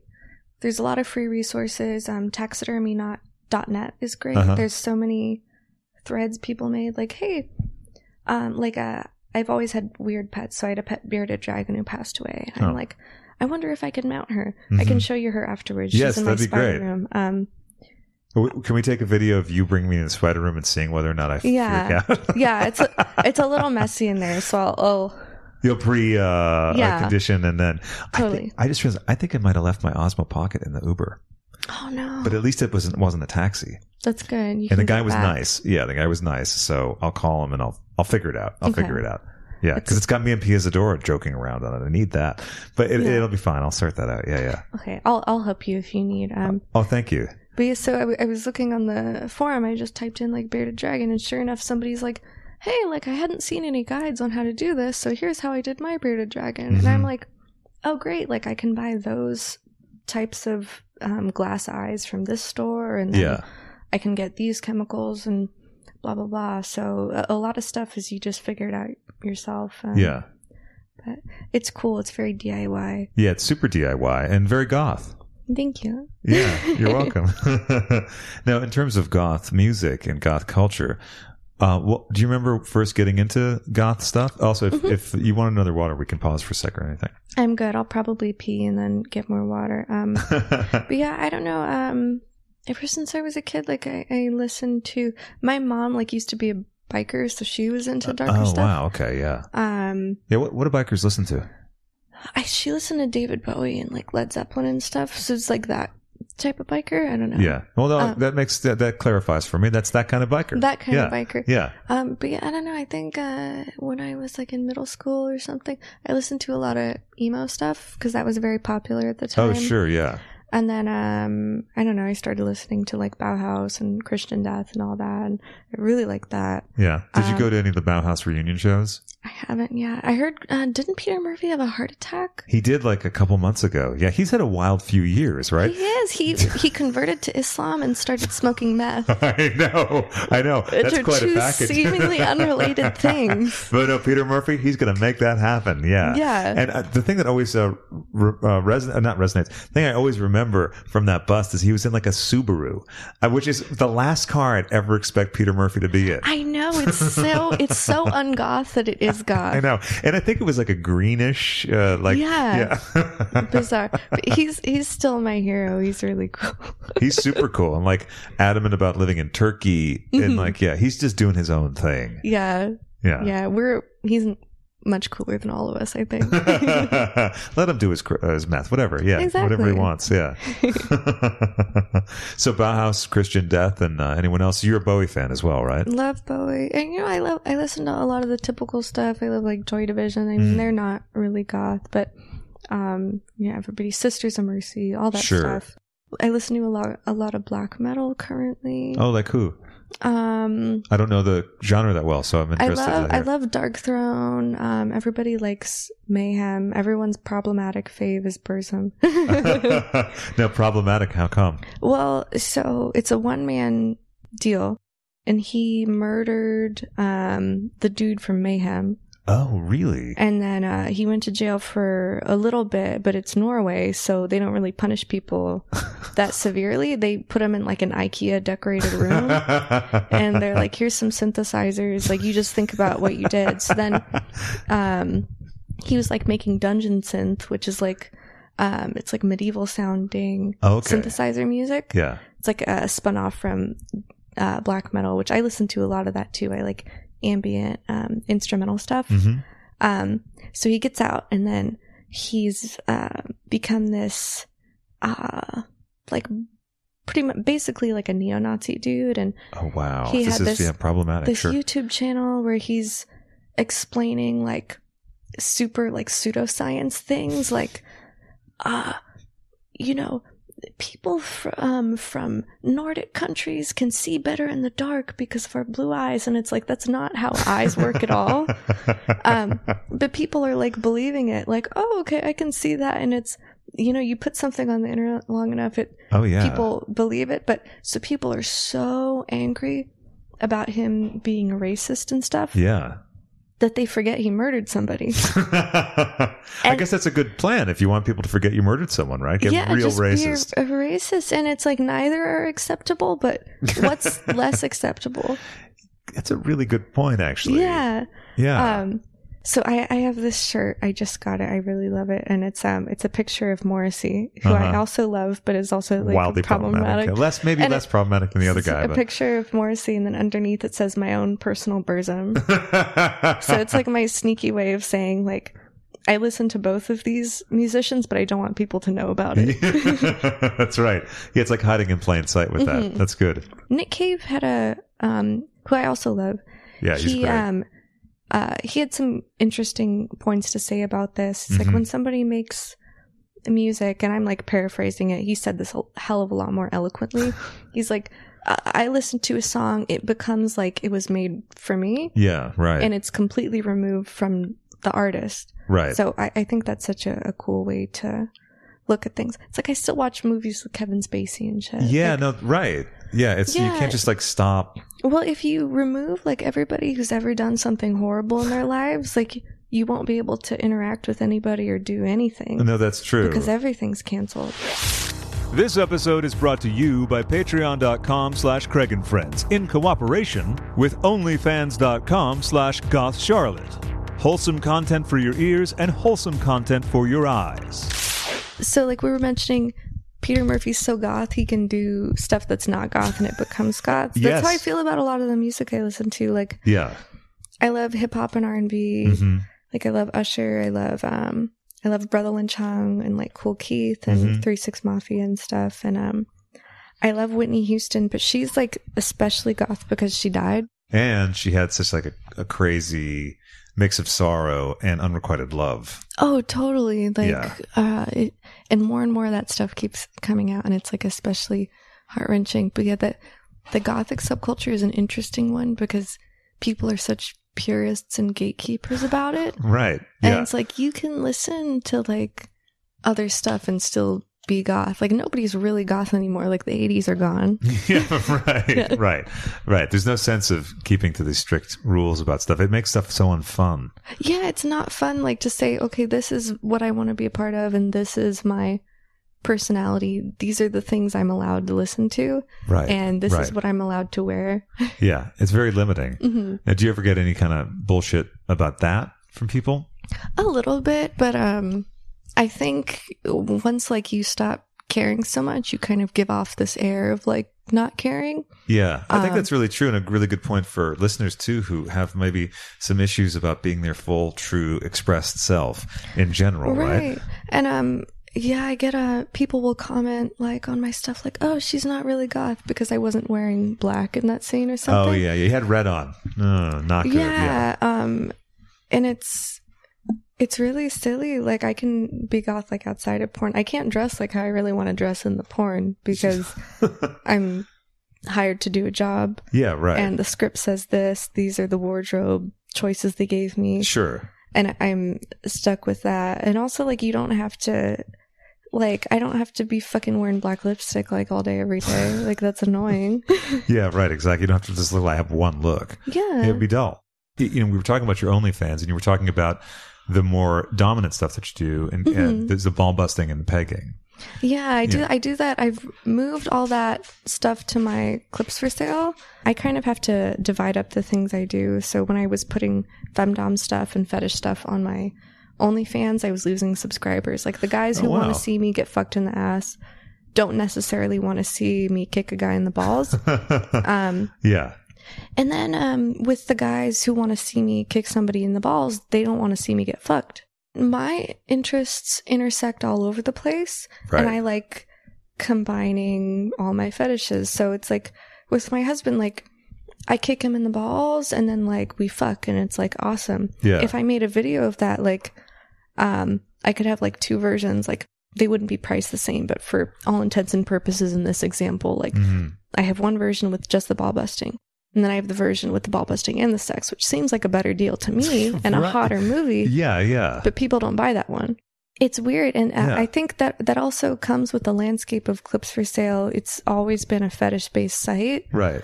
So if there is sex, it has to be like a super specific kink. And with femdom, it's such an interesting fetish. I think it's become a vicious cycle. Like guys looking for femdom porn, a lot of women who do dominatrix type things don't want to do sex on camera or they Mhm. won't mix sex into their sessions. Okay. So guys who have an interest in like getting ball busted or whatever, they're looking for this type of porn and there's no sex in it. So the in their mind the sex is removed from the fetish completely. Oh, sure. Yeah. Yeah, so that makes sense. So yeah. they think like, oh, I, I only like this separately from the sex. And I I've talked to a lot of dudes like they would much rather get kicked in the balls than have sex at all. Like it's better than sex for them. Oh, But okay. I think that also can be conditioned based on what type What of porn is available. Yeah, right.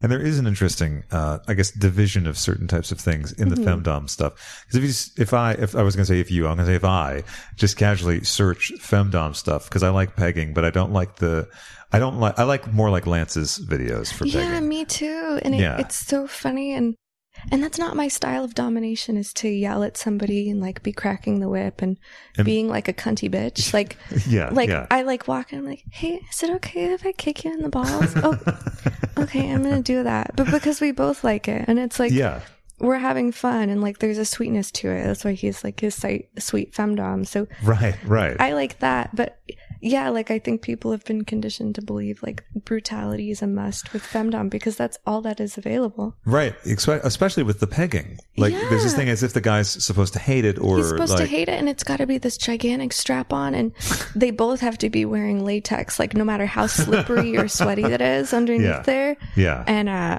oh yeah, that he has to be getting whipped the whole time, Right. and um, she has to be yelling at him and calling him a slave. and belittling his penis, or yeah, yeah. all of that stuff, and it's like if you like that, that's cool, but like oh, totally cool. Doesn't like, always have to be that way. So you get so many guys, they think that's what pegging is. So Yeah. they're like, well, I don't want a chick being mean to me. Like, I want to put stuff in my ass, but not if it's going to be like that. it doesn't have to be like that. yeah, exactly. You don't have to have someone to be mean to you to put something in your ass. Mm-hmm. now, do you do a lot of the JOI clips? I've done some of them, but I'm not so good at just talking to the camera. Okay. Um, yeah, when I have to do solo scenes or like solo VR stuff, Yeah. it's such a pain in the ass because I don't know what to say. There's another person there, I can kind of bounce my energy off of them. and improvise and especially if we were both like talking to each other like Yeah. you, that's how a conversation works like Yeah. you say one thing i say another but if i'm just sitting there in front of the camera so normally if there's another girl there and we both have to talk into the camera i'm like okay. okay you say something first and then that'll give me an idea Right. And you can bounce back and, and build on something like that. yeah, but uh yeah just sitting there i know some girls make a killing doing those it's it's just not my thing when i make them they sell but i'd much rather shoot stuff i have a lot of fun with like ball busting or pegging less often Mhm. than grind out the jois i don't really enjoy doing Yeah. So why bother, right? yeah Yeah.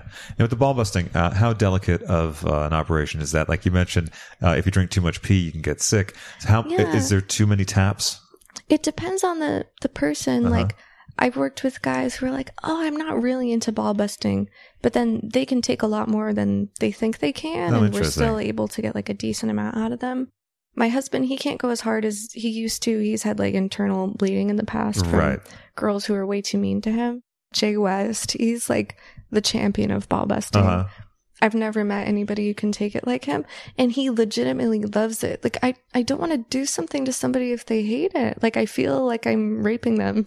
There's nothing fun about that. Um, but like, uh, with him, he'll like tell you to keep going. And he's like, I might throw up from getting kicked so hard, but I'm really enjoying it. Wow. Yeah. And like, you know, he lets himself get to that level, but it's all like discussed and Sure. agreed upon stuff. It's nothing outside of his comfort level. It's like with you and the, the prod and the 99, not 100 thing. Yeah, but it's like, um, like afterwards, like he's like s- smiling so much. He's like, "Oh, thank you! Like those were perfect kicks." Like, and that makes you feel feel really good. Like you're doing something, and like it seems like painful and horrible and cruel on the outside, but it's like this person is in control of what you're doing to them, and Right. they're appreciative of what you're doing. So that makes me feel good that I'm giving somebody else pleasure. Sure. And again, it's a situation like you said before with the sub controlling hmm things. Yeah. Yeah. You do some cuckolding videos too, right? Yeah, you know, it's not it's not like my favorite fetish. Like I Mhm. I get the idea behind it, Mhm. but in my head I'm like if there's another dude there, why aren't you both fucking me? But I don't I know some people love to be humiliated and stuff. I find it really hard to humiliate people. I don't like saying mean things Yeah. because it hurts my feelings. Sure. I'm yeah. like I don't want to call your dick small because, like, I don't think it's that small. I think it's a perfect size. Like, Yeah. I would enjoy that. No, please call my dick small. Ah, I, I feel conflicted here. I feel Yeah. bad. You're just sitting there watch. No, I like to watch. Oh, but eh, don't you want to put it in my butt or something while he's in my pussy? Like, I, I don't, I don't know what to do. It's like confusing for me. But I do, um, I do do some cuckolding stuff. I just, um, I just did a cuckolding scene like a few days ago actually, and I uh, it was part of like a whole femdom like DVD thing I'm doing. Um, so that's cool. That's like the first DVD I've done where it's like all, me in every scene, and also like me only doing like femdom stuff. So okay. That's cool. that's gonna be interesting. Yeah. Did you ever escort? Oh yeah. Okay. Yeah. now, did that? Do I live and breathe? that, that- that's cool. So, did that uh, start at the same time as porn, or was that beforehand? that was after porn, and I was really scared about it. Mm-hmm. Um, and then for a while, I was working in a legal brothel. But you know, you keep 100% of the money when you're doing it independently. Yeah. And there's it's a little safer in the legal brothel, but it's there's an element of danger anytime you're meeting up with somebody for the first time. So I would much rather meet somebody like with a friend there that I trust and Oh, they've okay. seen this dude a few times before. So it's like they have that rapport and Sure. he's like vouched for and vetted and all that. Yeah. But yeah, it's it's great. It's it's so cool. Like I I genuine, genuinely enjoy like um when I've done it before like having like a no pretenses like fun time with somebody Yeah. and like we go out to dinner or whatever and um we fuck and like have fun and they just like a lot of times these dudes like the sex is like only a small part of it they just Mhm. want to hang out with somebody and like cuddle and like shoot the shit and like Yeah. connect uh, on an emotional level with like another human being Sure. and like i think that's such a pure form of interaction We're very, well, I say we, the show is very pro uh, Mhm. escorting and sex work in general. me too I was actually on a date uh, that Cherry and Sophie had in New Orleans for like a day. I was hanging out, and the guy's great. Uh, and he was like, "Hey, that guy's lots of fun. Anytime he, we want him to come along, like I'll Oh, fly him out." It was super cool. Like I was way into '80s stuff, and it was like lots of fun. It that's was so cool wasn't it cool? It was really fun.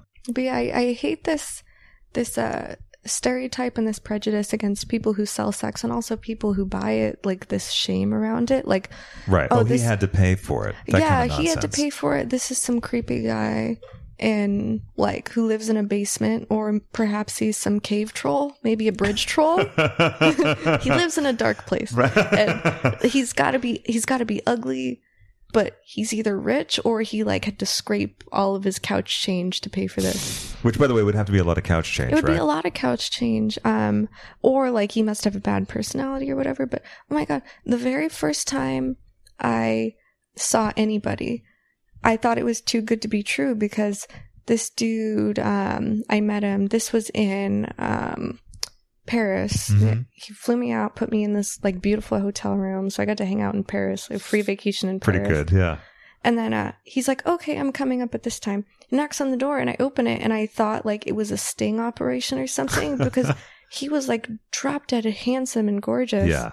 And he was like very smart and like had a cool, cool things to talk about. He had like a massive dick. And, like the story just gets better and better. yeah, by and he way, was really good at using it. And like, you know, he just put the money on the table. It was all like up front and we talked for a little bit and um but he kind of was like very professional about it. He's like, "Oh, I'm only going to stay for this long." And I kind of wanted him to stick around. I'm like, "Do you want to go again?" And he's like, "No, I, I got to be somewhere." I'm like, "Okay." I felt like a little rejected at that point. Could, yeah, I'm sure. Yeah. But whatever. Um but he just like didn't want to deal with like dating and wooing people and he had this very like specific type of girl like alt girls that he likes Sure. and uh i guess with his job he had like a financial type job he had trouble finding those types of girls right. The two worlds, maybe. yeah and yeah. girls who like anal and like you know sometimes you have to take a girl on several dates before you find out if she's into anal or not Yeah, that's true. but with a sex worker, like you know right away, like you Yeah. can talk about it and it's not weird. And so like I thought I was going to be arrested or something. I'm like, there's no way. Like I just had sex with this really handsome guy. the nice and he paid me Yeah. for it. So I'm like freaking out. I'm searching my hotel room for like bugs and like Yeah. microphones and stuff. Come to find out, like pretty sure like uh sex work is like decriminalized at least like in France. Oh, wow. So I wasn't really breaking any laws, or at least that's what Google told me. I wasn't sure. And I saw that dude like a few times after, and like it was always like super cool and easy. And I've had like fucking great times with people, like gone to baseball games and stuff. Not to say that like I only like like going on fun excursions that are non-sexual with people because I've had some like really good sex. Like, yeah. Yeah. um, the first time I came from like a guy eating my pussy was like when I was seeing a client who was like really good at it. So yeah. I thought I was just broken until I had that experience. but- Sure. so I got a lot out of that. It was Yeah. really cool. That's great. Yeah. Did you have this podcast called How Come? Yeah. My friend does it, and um, oh, you know her? Yeah, Remy. Yeah, yeah, Oh, she's that's awesome. So cool. Yeah, Remy's great. Yeah, I, I love that one. I'll, I'll let her know. I'll let her know because I think that you'd, you'd be great on it. Yeah, Thanks. you're welcome. And she's a lot of fun. Yeah, she loves hearing about all my new adventures as well. Oh, that's so cool. And with escorting, like, you do kind of tailor yourself to each client because Mhm. you want to personalize an experience for them. Sure. And like, oh, like they have like a big interest in 80s movies, but they don't like 70s movies or something, just as an example. Yeah. Like, I might really like 70s movies, but I won't talk about that so much because I want to keep the focus on the things they like. right. There's a there's a bit like there's that level of phoniness. But is it phony though? See, that's the thing. Yeah, it's no more phony than what everybody else does when they're talking to people. But um, yeah, like you're taking somebody on a date, they don't, they might not show their true colors for like a long time. A long time. People would um, do themselves a lot of favors if they were a little bit more upfront about who they are on a yeah, date, and right? especially what they want, like not just sexually, but just in general. Oh yeah, because people do this like thing where they like, yeah, that'd be great, or like, I love hiking, or whatever it is. Yeah, and like I don't know, I, I really enjoy like you know dudes who are like, okay, I want to do this, this, and this. So you know, okay, now I know what to do, and they like that. Yeah, and they get what they asked for because they asked for it. But right. so many people are walking around like unsatisfied sexually and in life because they're afraid to ask for what they want. right. Because I don't know, society looks down on certain things or it's Yeah. like taboo to talk about sex. Yeah, and And uh, it's a little awkward. it Not for me, but but for a lot of people, I mean, I'm sure even guys who want to try pegging don't want to ask their girlfriend because they might think this or that. Oh, totally. God, there's such a stupid stigma about that. Like, well, I can't ask so and so, or I can't talk about liking this because that means I'm gay. And it's like, even if it did mean you're gay, like, Yeah. that's still fucking cool. yeah, There's that's pretty with that. good. Yeah, But yeah. also, like, how is it gay if it's a girl putting it in your ass? no, that's true. And then when people get uptight or like argue, no, no, it's gay because like, why do you care so much? Yeah, like, it's gay because it's shaped like a penis. Like, my fist is not shaped like a penis. It's shaped like a fist. It's a woman's fist. Like, my nails are painted. Like it's only it's only gay if you make it gay. Like you're fulfilling your own destiny. You can fist your own ass, right? Oh yeah. Before um before I ever kissed anybody. I, I love doing that. Again, right, right into the deep end. Yeah. Yeah, because like I, I wanted to see if I could do it. That was my goal, and then I kept moving the goalpost after that. um, it is tricky to like get as deep as I want to go, just because I don't have long spaghetti arms. uh huh. Sure. I would love to have long spaghetti arms, but I don't. and then wrists only bend a certain way. Sure. So how far up can you get? Well, it kind of gets stuck uh, here right before the curve in my wrist, just Oh, okay. because I can't get yeah, it farther. right. You can't get the. But if somebody else is in there, like they can usually get pretty deep. But I'm not much of like a depth person. I'm Uh-huh. definitely like a girthy Oh, okay. uh, fans. Some people really love like super long toys. Uh huh. Sure. I would just rather put something like really wide but short in my butt. Uh huh. I'm more impressed with like how big I can get it. oh, sure. because yeah. with the ass, like there's not a lot of nerve endings in your rectum, Uh-huh. so past like a few inches, you don't really feel anything. oh, okay. So you're getting you're getting at least for me, I'm getting more out of it by like maximizing the width. Filling up. Yeah, because my butt doesn't know the difference like between six inches and nine inches or Mhm. whatever. Does your vagina? But not always a good thing. Like there's no cervix in my ass, so I can I can take like longer dicks in there. Like yeah. there's there's been quite a few times I've been doing a scene and it'll be like anal involved, but the director wants me to start with like a vaginal position, Yeah. and it's just getting your cervix rammed is not fun. It feels like getting punched in the stomach over and over again, like in a not sexy way. Like I have to I have to be ready for that Uh-huh. and like in the mood for that. So I'm like, can we just put it in my ass? And then you can pound away at it because you're not hitting any walls. yeah. Right. Right. Yeah. So, in terms of uh, really extreme sized dicks, because you've had some videos with that, right? Yeah, like uh, my friend Dredd, he's such a sweet dude. I think his dick is like 12 inches or something. Wow. He might be the biggest or maybe the second biggest guy in porn. There's another guy, I think his name is Vlad or something, but I haven't worked with him, so I can't like measure. Sure. Not like I carry around a measuring tape with me, but you know what I mean. Yeah. Of course. Um, yeah. But every time I, I work with him, the first time I worked with him, I couldn't get it in my pussy at all. It was just hurting too much. Wow. Okay. And um, So it's, I'm guessing very girthy as well. so girthy and also like my pussy is just not really elastic like i've been to the doctor and my doctor is like you have so much scar tissue in here like you're just getting torn up all the time Oh, and he's wow. like trying to feel he's like he literally told me He's like, you have the vaginal elasticity of a 52 year old woman and you're 22.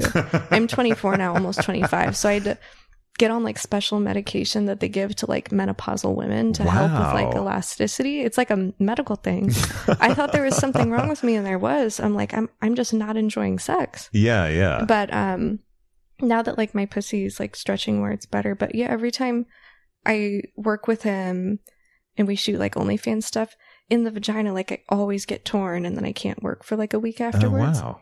But the butt, like you said, The butt is fine. Even like if my butt gets torn a little or I bleed a little bit, it doesn't hurt. And um, I'm fine the next day. mm, Like uh, I shot with him once and then like I had like three or four more days of like anal scenes after that. yeah. And I thought my butthole would just collapse, but it was totally fine.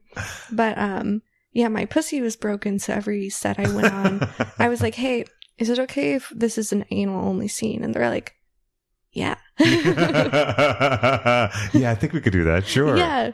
Oh my god, in Europe it's like never a problem. They're like disappointed if you can't do anal. Oh, really? They're It's like, what do you mean? But if it's just with one dude, it's only like an extra hundred bucks. So I'm like, I'm not gonna do an anal scene for like six hundred dollars. You kidding me?